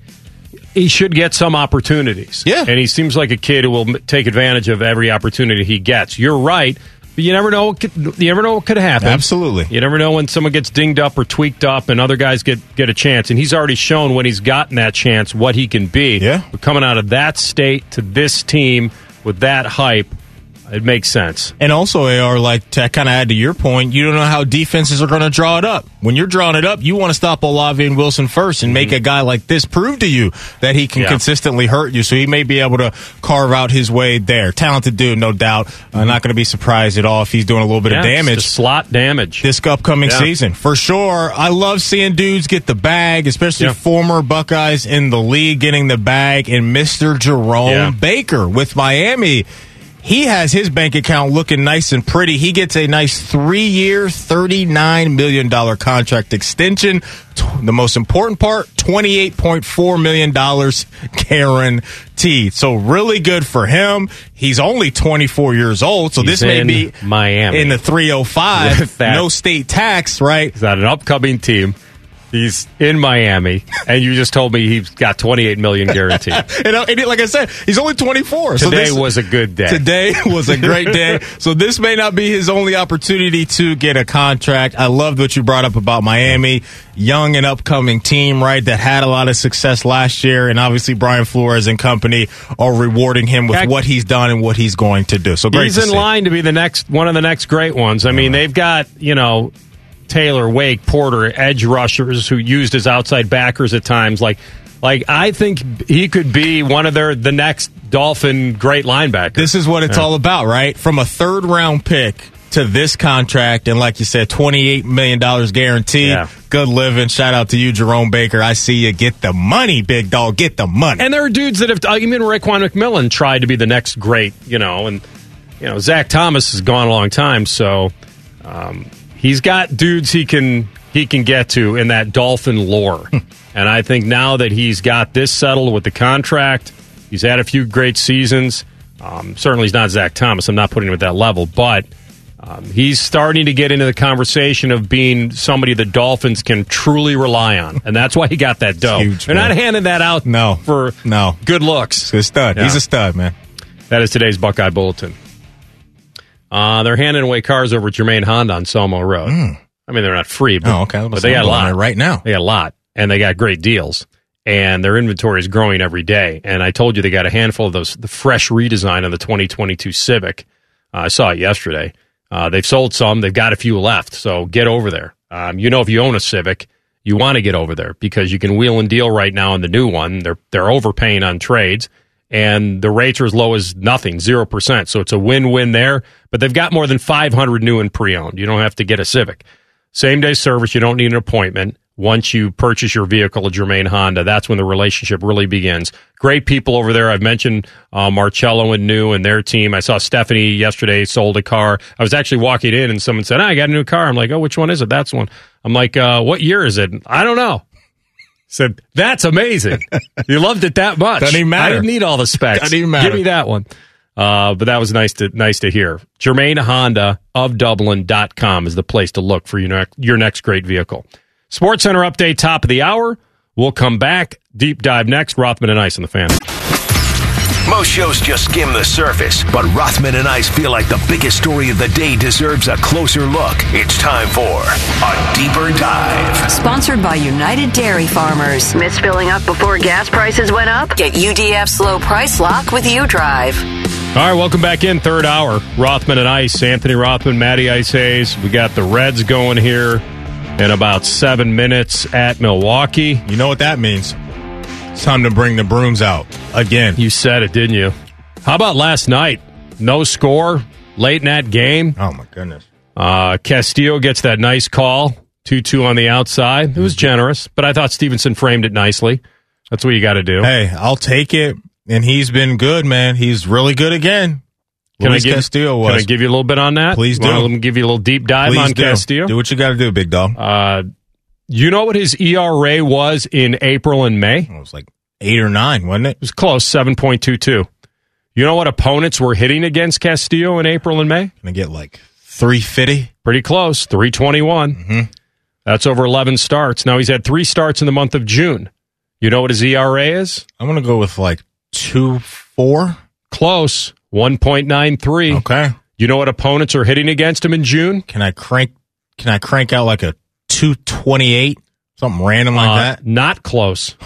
113. Okay. Too high for my guy, Luis.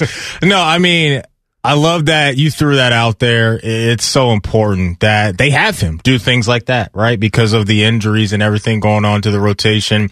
Uh, but yeah, he's been a major disappointment. Like the numbers right there didn't lie early on where we were with Luis Castillo. And it was just crazy to see him struggle that much. But they go out there last night, kind of a, a sleeper of a game, right? Throughout the process, not a lot of offense going on. But again, I think the bullpen overall, man, I got to show, you know, shed some light on them. Yeah. I mean, hey, we'll take it in these small sample sizes. I don't know if it's anything I'm overly confident that, in that this is something they're going to do long term. But I think over the last handful of games, those guys have been okay. And that's all you can ask for. So we'll see how they respond today. But if they come out of this thing with a dub and then back to back sweeps on the Rockies and the Brewers going into the Padres series, that's what you want. That's what you want. Yeah, just stick around for a while. Uh, well, the Browns want Nick Chubb to stick around for a while. You would think. You would think. I mean, he's he says he's got his agent on the case and that they've started talking extension. You know, it's nice to hear a dude say, you know, Cleveland is where I want to be. Like that's there's a new thought, you know, around the Cleveland Browns, and he's heading into the final year of his rookie deal, and he wants a multi-year extension. He deserves one but deserving's got nothing to do with it. It's a business, as I like to say. Business. Deserving's got nothing to do with it. Yeah. Um, great little Western. We'll talk about that another time.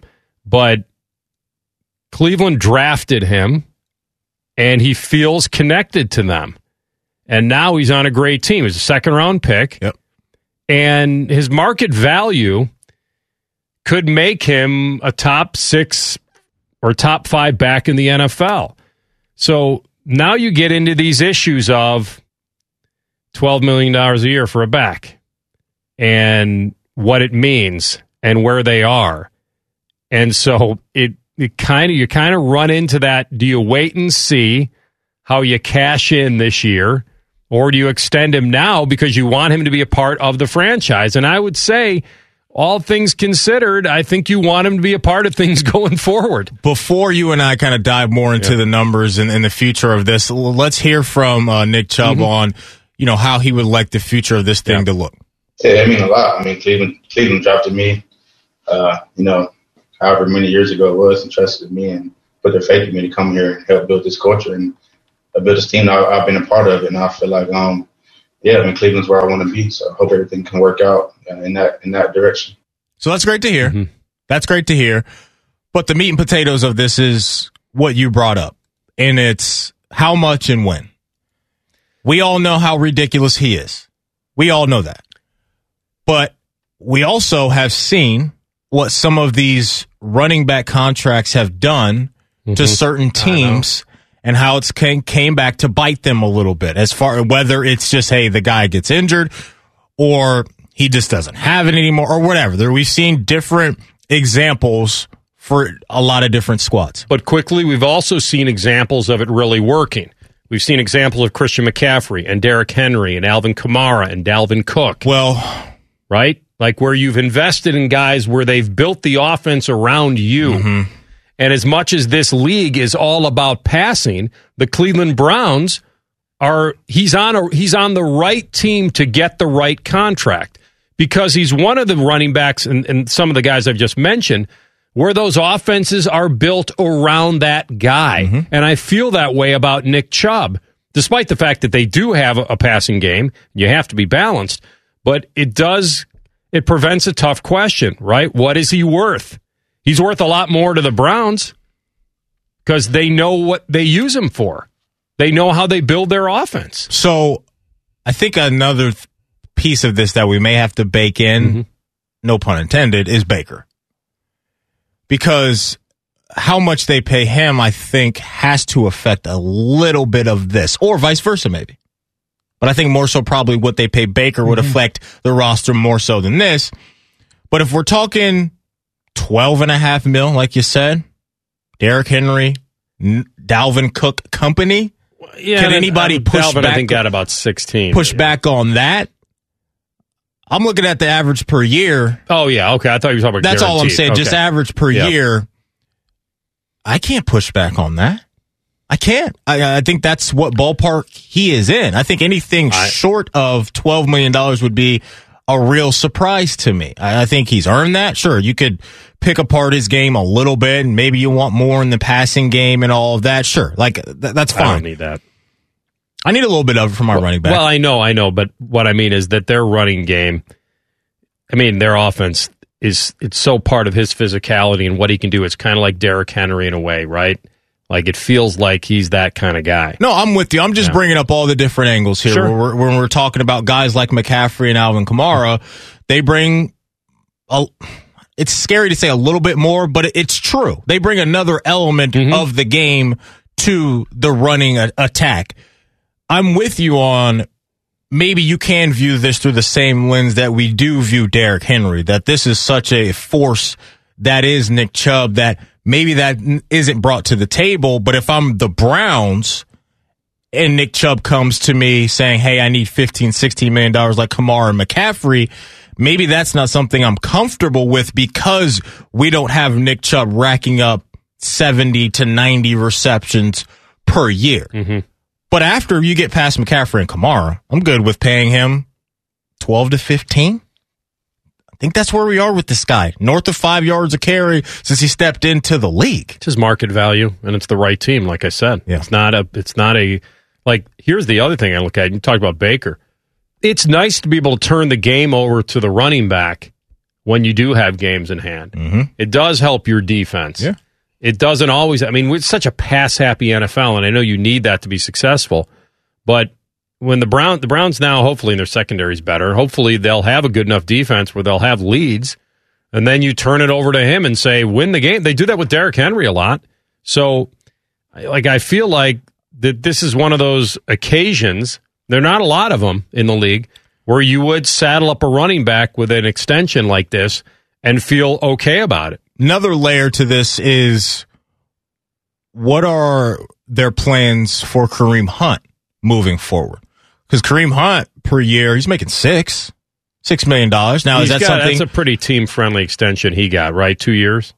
Yeah. Yeah. Well, but I, the reason I bring that up is because do they want Kareem Hunt to be a mm-hmm. long term plan as well, a part of their plans? Is that another angle of this? Because if you're the Browns and you're saying we want Chubb and Hunt, well, I can't imagine you're going to want to pay Chubb all of the money in the world if you plan on keeping Kareem Hunt around because the dynamic duo that is Hunt and Chubb, I don't know if we're finding a better duo around the NFL. So I wonder if that is going to be a part of this process for the Browns when they have to get to the negotiating table with Nick Chubb.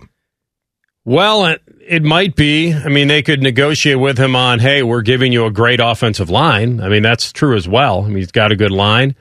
I feel like Yep. with Baker,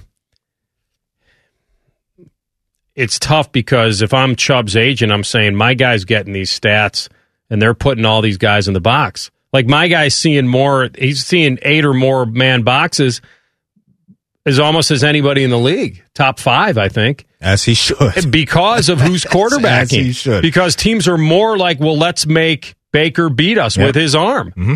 And so, wait a minute, my guy's getting the stats. I don't know what stat you threw out. Was he five point two per? Is He's that what you been f- north of Okay. five since he stepped into the league. Yeah. So, and I'm doing that with a league that is making the quarterback beat us with his arm. So I'm seeing boxes that the other guys aren't.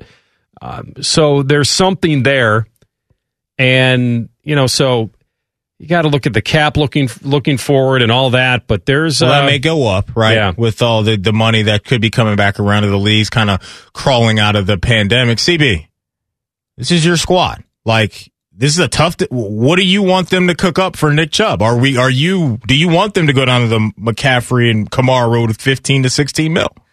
It's a funny thing that you ask that because I believe a lot of people are debating in the fan base at least whether do you take precedence on signing Chubb or do you make that money you go to someone like Ward, Denzel, do you give him his money? And I I think personally I would do it maybe on a shorter term if we're talking about Chubb, but I, I can't get behind people want to make him a lifetime Brown. I just can't do that. I can't make it a long term deal. So you're not comfortable with a four year deal. I wouldn't go anything more than that. I, I do maybe three, maybe four. Okay. I don't think it get past four. I think that's what you'd be looking at anyway. But if we're, man, Denzel Ward's a tough one too because of his availability year in and year out. Spectacular player when he's out there on the field. Nobody's debating that, but the health thing is a concern. And so, like, there, there's just so many different thoughts on paying running backs around the league, and we just don't know how the Browns feel yet because they haven't had to deal with this. Like, you know what I'm mm-hmm. saying? Like this type of situation to where your guy is so good, probably top five, seven in the league, no debating it. I think for Nick Chubb right now, but the ripple effects of paying the running back and the philosophy of the Browns front office. So we're going to find out a lot about how they feel about the value of paying the running back because some teams don't like to do that. Most teams don't. Yeah. And I would say it doesn't matter because it works for Cleveland. And that's what I would say if I'm running the front office. It can't be just, well, nobody does it. You got to do what works for you. And so, well, it doesn't work. Most, there's most also- rosters aren't being built this way. I But agree there's also got to be another part of it to where I agree with you that you got to stick to your style. But there's three also percent of the cap. But there's also fine. other layers of it too, as far as who else we got to mm, pay sure. that you got to think about. So there's decisions to make, like you're saying, when you talk about Denzel Ward, and does this affect him? Does this affect Baker mm-hmm. and all that? And what does that do to our cap space over the next couple of years to where we can be a contender still and move money mm-hmm. around, but pay Nick Chubb? So that's what I would be worried about too. Is hey, are a couple of those offensive linemen do, are, do are we going to have to pay them and extend any of those guys moving forward? So I think the formula, I'm with you on that. That I don't this think is they're what, that cap strapped. Are they, CB? I, I think they're fine. No, they've Yeah. made room to make. I'm not saying make right it now. helpful, but they. I mean, my or Wyatt Teller, he's coming up. That's what I'm saying. Like that, the domino effect of this Mhm. is what I would be worried about. Is all I'm saying. I, it's all things considered. Yeah. You have to. You're right. You could you could pay Chubb when Mayfield and Denzel are worth an extension, and Garrett's extension kicks. You know all that. I I get it, but if if Chubb gets three percent of the cap, then I think that's workable, and I, I feel like he just he works for them. He works for them.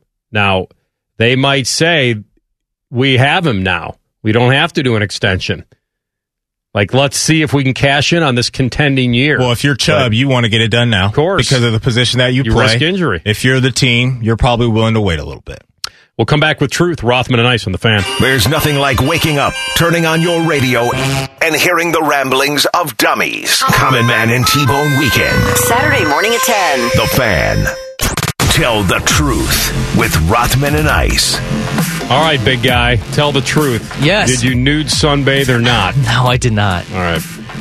I don't know. That's what we kind of heard, but go ahead. All right. Well, We heard a lot of things that people couldn't unsee on the beach after being with you, and I wasn't sure. That Can only imagine what that was. All right, but there were reports out of Miami the other day that Tua Tagovailoa threw five interceptions in pouring rain in the first day of minicamp. On a scale of one to ten, what are your concern levels about Tua and reaching his potential? Not concerned about that. Like I'm concerned, but not because he threw five picks in a pouring rain. Now, to hear him describe it, I don't know if you guys heard it. It was like that was the whole experiment. Can we throw into tight windows? Pushing the Let's ball not worry yep, about yep. making our mistakes at minicamp. Like people are making a big deal out of this minicamp in a rainstorm, and they purposely try to see in bad conditions what we can come off with Yeah. or come up with. So I'm not concerned because of that. I'm still concerned because we just don't know. And he's kind of turned into a, you know, that injury coming out of college, pretty pretty rough. Mm-hmm. And so he was never a sure thing coming out as far as that goes.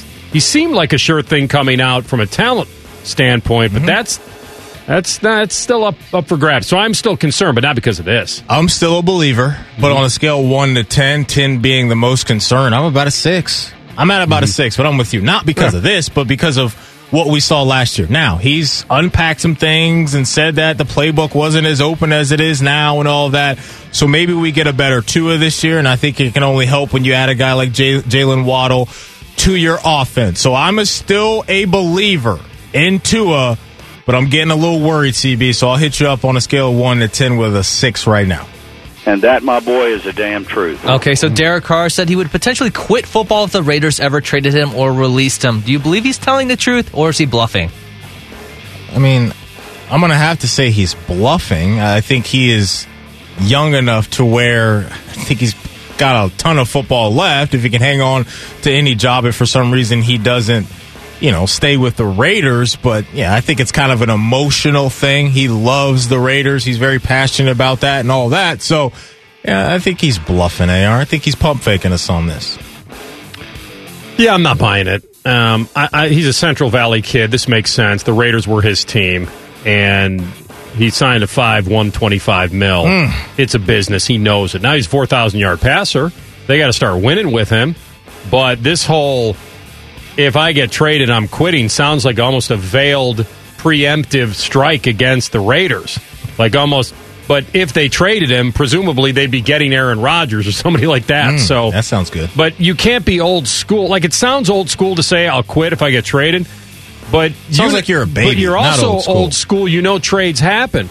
So I'm all for him. I think this was just an emotional way for him to say how much he likes being a Raider, and it sounded good, but I don't believe it.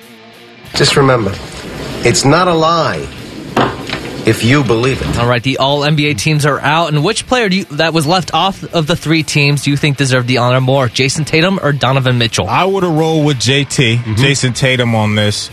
But I got a big issue here, AR. We got to clean up this process with the All NBA voting because media members should not be should not have the ability to directly affect the dude's bank account. You see how much money he lost by 30 not being on 30 this? some odd million. That's ridiculous. I mean, he's got a lot of millions, but that's a lot of millions too. that has to change because Well, are they voting for positions on the team, or can't they? How is this done? You know more than I do. you're just part of the All NBA team. They've changed it. But I it's think, team uh, for position, right? You're voting for a position. Like this there's guy gets three, that uh, position. There's three All NBA teams. They have changed it recently to where since like the league has kind of gone positionless a little bit Okay, to well- where it's changed to a, like a couple fours. I'd have to clean that up just a little bit, but it's changed. That would be the problem Either have. way, m- the root of this is craziness. We can't have humans that have emotions and all this in agendas and favorites and all of that affecting guys' bank accounts. The NBA has to change this rule. I think it's absurd that we have this going on. But to answer the question, I would have put Jayson Tatum on. All right, so I'm Tatum as well. 26, seven and four, multiple 50 plus. I would I would absolutely have had him. He averages more points, more rebounds, more steals, more blocks, less turnovers than than PG does, and he's got more points, rebounds, blocks, better three point, better free throw percentage than Jimmy Butler. Like he got robbed. It's not a snub. He got this is a, a thief. This was I don't even care about the all. It's the money, man. Like That's what I mean. It That's was- it was- nuts to me. right, Like so I I can't would've imagine Tatum. him waking up this morning and mm. knowing I lost north of thirty million dollars because of some dudes that vote. It's nuts. Got to change it. The truth? It's overrated. One more here. Would you rather read minds or accurately predict the future? Well, in our business, I'd rather have the latter. Isn't that kind of the we same do. thing? No. Well, predicting the future. Well, reading minds to Yeah. me.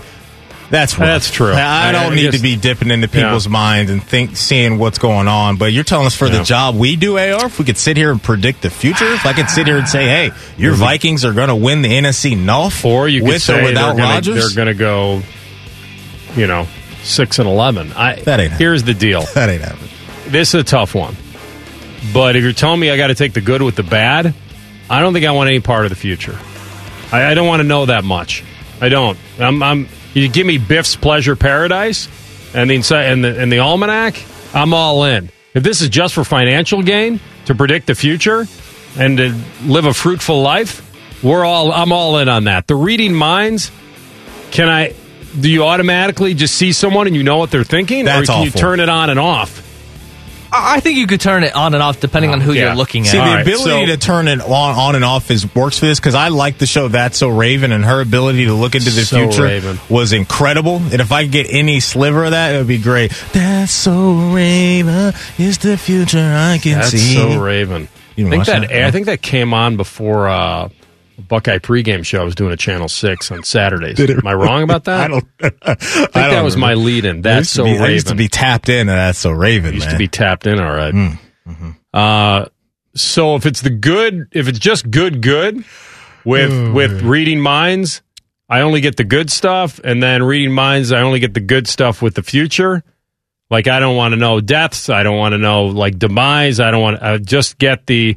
But here's the the other thing about predicting the future. If you automatically have the answers going in, then the whole mystery of life is over. Like you hmm. all know, know everything. Yeah. So if you want to be, like I said, Biff's Pleasure Paradise sounds pretty good to me. Yeah, I can't remember what show or movie I was watching, but there was like one, I think it was a girl, she had powers to where she couldn't help it. In whatever room she walked into, hmm. She would feel the emotions and be mm. able to read minds, and that was just a torture chamber right there. That's a place where I do not need to be. Yeah. But All right, predicting well, the future, though, that betting? That's what I'm Imagine saying. betting. If it's just for financial gain, I'm in. But if it's it's learning about your own future, your family's future, No, I don't- yeah. like you don't want that. But I need the on off switch. If you're telling me I get the on off switch, give me Yeah. predicting the future all Yeah, day. how about a dimmer long. switch? A little bit of everything. I don't need that. We're back with Austin Ward talking Buckeyes next. Rothman and Ice on the fan. We know everything about you. We know you love the Buckeyes. We know you love the Jackets. We know you're wearing a red shirt. I just freaked the hell out of someone. The fan. Just a couple of guys whose love for fantasy sports may exceed their love for real sports. This is Rothman and Ice. All right, welcome back in. We go right to the Bryan Heating and Cooling Systems fan guest hotline. Reconnect with our friend Austin Ward, Ohio State football beat reporter for Letterman Row. A Dub back in the house. How you been? Great guys, thanks for having me back. Yeah, good to good to talk with you. So you talk to a lot of people around Ohio State. This, this proposal on a 12 team playoff, where presumably Ohio State would get a lot of buys in the coming years, and and and then that their first game in, in that proposed playoff, then obviously wouldn't be at home. It would be at a neutral bowl site. Like, is there is there a little bit of a like a toss up in that you'd love a home playoff game, but you also want the buy? Like, how do people feel about this in your circles? Yeah, I think that they would much rather, uh, you know, and this thing's not 100% nailed down because there are going to be, you know, some interest for programs like Alabama or Ohio State or Clemson that, you know, why don't, if we have a bye, we're missing out on a huge payday and a home field advantage playoff game, which, you know, everything that comes with that from the appeal, you know, that's not something that they want to miss out on. And there, so there's, this thing's not done, uh, you know, and I think that, you know, the other parts of this, there's nothing that they're going to be able to do to, uh, you know, turn back, let the genie back into the bottle with losing some of the value to the regular season for Ohio State and Alabama. But the trade-off is that you, you know, in almost every circumstance, you're going to be competing for the national championship. So, you know, there is no perfect um, solution for everybody here. Uh, I don't think this is one that Ohio State would particularly love, and they would fight, I think, tooth and nail to you know, get a bye and then have something on campus sites for the next round. At some point, I think college football powers that be just have to wean themselves off this this bowl teeth, and they can't seem to do it. And they're not even doing it with this proposal. And that's what, but that's what has to happen for college football to move forward because these six sites for trying to do the quarterfinals and semis there, it's just it's asinine, and they need to be done with that. Austin, earlier we were reacting to a little piece that Bruce Feldman put out, and he was kind of laying out some guys, you know, that could be breakout guys this upcoming year around college football. And for Ohio State, he locked in on Jaxon Smith-Njigba and some of the things that he had been hearing from some people over at the Woody as far as what he can be. Do you view this as an opportunity right here for Jaxon Smith-Njigba to emerge as that kind of third wide receiver that you need to be worried about uh, if you're an opposing defense? he's going to be a weapon. And I think there's a couple things that happened in the spring that tell you how confident Ohio State is, how confident Ryan Day might be, uh, Brian Hartline with that unit. You know, when you move Garrett Wilson, we saw how productive he was in the slot. Move him back outside uh, most of the time so that Jaxon Smith-Njigba becomes that slot guy. That tells you how highly they think about his skill set.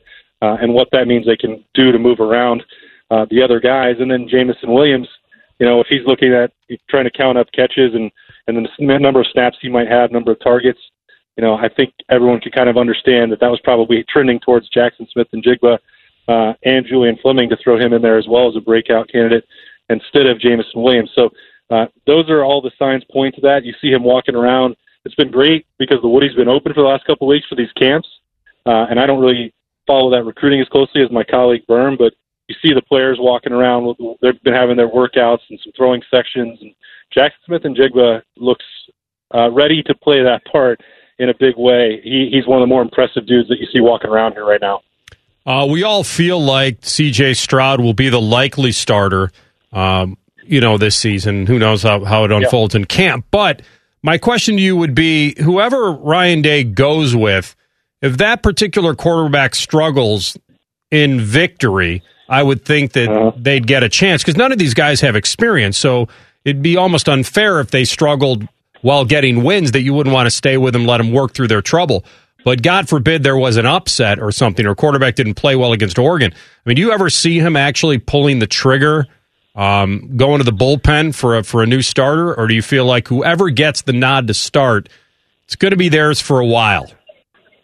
Yeah, I think you know, Anthony, if you, if you get through those first two weeks, like you expect a first time starter to have some growing pains, but if Ohio State gets through those two and zero, oh, well, you got some time there to really grow on the job and get comfortable. So I, you know, I would, I'd be hard pressed to imagine that uh, if they keep winning, that there would be a change. I think it would have to be someone really struggling, and uh, you know, maybe a result goes the wrong way before Ohio State goes back on that decision because it so many ramifications will come with it. Um, whenever that choice is made in August officially, and and you're right, it's it's almost certainly going to be C.J. Stroud. Uh, nothing has changed in that regard. You know, well, that the other two quarterbacks will be thinking about that. Jack Miller and, and Kyle McCord, how that impacts their mentality, the way that they practice, the next steps for them if they want to make them in their career. You know, it, it'll be hard for them to to backtrack on that decision once you get into September because so much will be invested in those last couple of weeks of training camp practices, those game reps that they give them. Like you go on the road in the Big Ten to start and then play Oregon week two. I mean, that's a big deal. So, uh, from sitting here right now in June, I think it would be tough for them to, to make a change in midseason, but Ryan Day's also not going to stick with something that isn't working. Tyreke Johnson transfers to Nebraska. Uh, you know, for me, Austin, I think that's a unit I can't wait to see what it looks like. Is, is that cornerback yeah. unit and how they bounce back from, you know, taking some wounds and some body blows last year, maybe even a knockout punch there in the Natty. Your thoughts on that transfer and what should we be expecting from uh, this cornerback unit this upcoming year? Yeah, I don't think it that changes my outlook any. And, and Tyreke Johnson you know, went through spring and wasn't really going to factor into that rotation much in the first place for Ohio State. It's it's unfortunate for him. I mean, he didn't ever do anything wrong when it came to uh, work ethic and practice habits and all that. It just it just didn't connect for him on the field. And I think the key now is that uh, by fall that you're looking at a healthy Sevyn Banks, a healthy Cameron Brown, and those Sevyn Banks showed I think late last year, even when he wasn't 100 percent, he was playing like the best cornerback on that team, even with Shaun Wade piling up the accolades. I, I think he's a first round draft pick, the next one in line here. And, and Cameron Brown, I've seen him in through some of these workouts in June there are no signs of that Achilles slowing him down at this point. Uh, he's he's running around cutting uh, confidently, and I, I think his injury, you know, last year was just so weird uh, with the way things worked out in a lot of facets. But if he goes down in week, you know, in that Penn State game, and they lose him for the season, and he kind of it kind of gets overlooked as one of the causes for why that depth and why that production in the secondary wasn't where it should have been maybe for Ohio State by that standard. You put him back in there. I think there's a lot of excitement to have those two guys at the top of the depth chart. Josh Proctor back there, Lathan Ransom, those two guys working at some safety spots. That's that secondary, I think, should be back to uh, that. They can reclaim that BIA moniker this year. there's no reason they shouldn't. Great stuff with our friend Austin Ward, Ohio State reporter for Letterman Row. Thanks, Austin. Uh, we hit the clock here, but we'll get back to you very soon. Thanks, man. All right, see you guys. Thanks, Thanks buddy. I, uh, you know, I thought about this the other day. Is that you know we're a part of a kind of attached to a program that never really has to go through a bunch of rebuilding, right? It's always kind of reload. But as you look at this year's team, there's a ton of question marks if we're being honest. How does that secondary bounce back? What linebackers are going to step up from a unit that lost three guys? Pass rushers, we're going to get up some more heat. I think the wide receivers are bringing up people a ton of confidence, rightfully so. The offensive line should be a really good unit. But we got the elephant in the room's quarterback. We got questions about that. And the running backs, I got questions about hmm. as well. So I know more times than not, we're going to get a great product. But this year's team, I don't know if there's a ton that we can look at and say, oh, yeah, we feel really, really good about what they're going to do. That's just how I feel. I may be off, but I've got a lot of questions right now. Yeah, I don't know if I have a ton of questions. I, I do I do understand what you're saying about the secondary because they got exposed a lot. And but they still manned up when it counted as far as against the run and you know, they were a pretty strong team there. But yeah, in, in the national title game against one of the best offenses we've seen, they got they got shredded. And that's what we're measuring them against.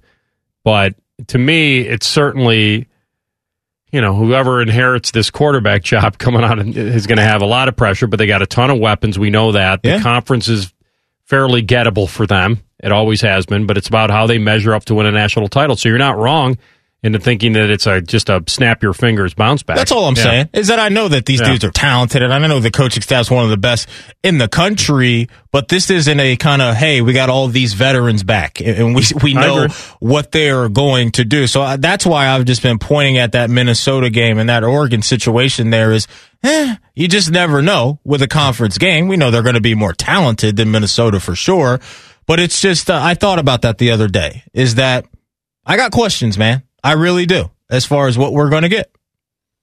That's the fun of it. Yeah, no doubt. Yeah, No And doubt. that's going to be the fun of watching this team evolve, and Yep. the fact that you do want to be playing your best football when it counts. And look what happened last year when they struggled through, you know, a Big Ten championship game. We thought, well, this team can't win a title.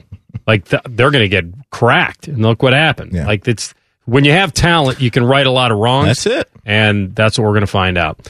Uh, Want to make sure you guys are out there treating your health as a priority. Get the quick and easy health assessment at Low T Center. Talked about it all week. I'll keep harping on it because I believe in it, and I want you guys to get your numbers out there. Low T Center's reinvented the doctor's visit. They'll make it quick and easy to get all your levels checked, not just your testosterone. So it starts with their annual wellness exam. You get your cholesterol tested, get that broken down. That way you can get a baseline on that. That way you have something to improve, and then you can show yourself in six months like the work you've done. So get the comprehensive health assessment so you'll know all the numbers important to your health. So if you've been feeling down a little bit, you've gained some weight, I get it. It, it happens to all of us, but it's a, there's a chance it could be low T or low thyroid or even sleep apnea, and low T center is going to help determine the cause and help you. So the guessing stops, and that's the cool part at low T center. And if you need the help, they're there for you. Monitor self-injected home testosterone treatments and get that take-home blood pressure monitoring cuff and stay on top of it. It's covered by most health insurance, so it's a no-brainer. Low T Center, book that annual wellness exam today. Low T, lowtcenter.com. Low T Center, reinventing men's healthcare. Come back with an NFL two-minute drill. Uh, Joe Burrow, an update on the knee, and the NFL sends out a memo. We'll tell you what that means next. Rothman and Ice on the fan. If the sound of another man slammed against plexiglass turns you on, you've come to the right place. Proud to be your home for Jackets hockey. The Fan, Ohio sports destination. It's time for the NFL two-minute drill. Sponsored by Dr. Mark Levy. Stop snoring and start sleeping now. Visit sleepbettercolumbus.com today. All right, NFL two minute drill. Matty Joe Burrow expects his knee to be fully healthy by the time training camp opens. That's great news. The knee still has a little ways to go, but my upper body, he says, right leg, everything else feels better than it ever has. Nice. It's great. He's in OTAs, limited basis, trending in the right direction, as we know. The tearing of the MCL and ACL. I don't even like saying it. Hmm. December last year, but working on improving his deep accuracy. Okay. Remains on track for week one. Okay. The great news, and one of those guys that could help out that deep ball accuracy is Ja'Marr Chase. CB, let's hear how he's feeling right now about the chemistry between he and Ja'Marr Chase. right back to where it was. I'm excited about where he's at. He's a really smart player that understands what we're trying to do in the offense. You know, I'm not going to have to tell him what to do every single play. He knows exactly what's expected of him. So you know, we got a lot of great guys on offense. We just got to execute when we get on the field. Just pick it up right where they left off, right? 2019, wrecking college football. You know, your boy Justin Jefferson, Ja'Marr Chase, CEH, and obviously Joe Burrow. It was crazy to see the damage they were doing, but that's that's a great thing that they have. Honestly, it really is. Is that kind of hey, I know where you like me to be. I know th- where the football is going to be and all that stuff. They don't have to iron that stuff out, man. I think it's a pretty underrated part of this pick, which is, I think, going to work out well. We'll just keep our fingers crossed with that O line. That's it. That's it. I mean, you're going to get the eyeballs when you have the sexy pick like that. Yep. It's not. This is the sports car versus the SUV. This is the practicality. Do I need the? Do I need that? Can I get through winter in this car? Yep. It's not all wheel drive kind of thing. Mm-hmm. Uh, Cleveland Browns quarterback Baker Mayfield uh, reiterated again: no rush to get an extension done. Oh, I think it's good that he's saying this publicly. Everything happens for a reason; it'll handle itself, and they're worried about winning. They got to live up to this hype, man. And I, I, I don't know what he's thinking privately. That's his agent's job, but I love what he's saying publicly. Well, I think he just told us what he's thinking privately. Hey, uh, let's wait so I can run it up even more. I'm going to run it up even more on you if we have a successful season. I look. I understand it. and where, I'm, where and I'm he's all- at. and I'm with that. That's fine. I understand where he's at. I've always viewed it from Andrew Berger's perspective. Let's get it done now and save a little money and move it elsewhere. But if you're Baker and his agent, and, and more importantly, if you're Baker and you're confident in your abilities to repeat what we saw at the latter portion of last season, then yeah, waiting on you know a contract isn't the worst idea for him. But hey, it absolutely changes things if he uh, goes out there and crushes it again. It's unreal. They did pick up his fifth year option. That's going to be 19 mil Pretty for good change. 2022. So Pretty I mean, come on. So Pretty there'll be change. something there. Yeah, man. Uh, finally, unvaccinated NFL players going to have a harder time this season. Yeah, they will. They will because they're going to have they're going to be wearing masks and they'll have to social distance and they'll be daily tested and they won't be able to go home for a bye week and they'll have to come back and test every day and when they go on the road they won't be able to go out to dinner with anybody like yeah they'll have to travel on buses differently and planes differently and all that like Yep. I think these coaches like Mike Zimmer are trying to express to their dudes I'm not telling you what to do but I'm just telling you what the consequences are if you don't all you can it's kind of similar to what Jon Rahm faced on the PGA Tour no doubt like, That's all you can do. Pass along the information. He's entitled. These to are grown men. They can do what they need to do, but there's other things that come with it if you don't. So that's the world we're living in right now. That'll do it for the NFL two minute drill. All right, big guy, you're you're uh you're hitting that airlock out of here. It's going to be a minute, man. Now it's going to be a minute. All right, enjoy your time off. You too, brother. CB will be in tomorrow with me. All good. Have a great afternoon. Rothman and Ice on the fan.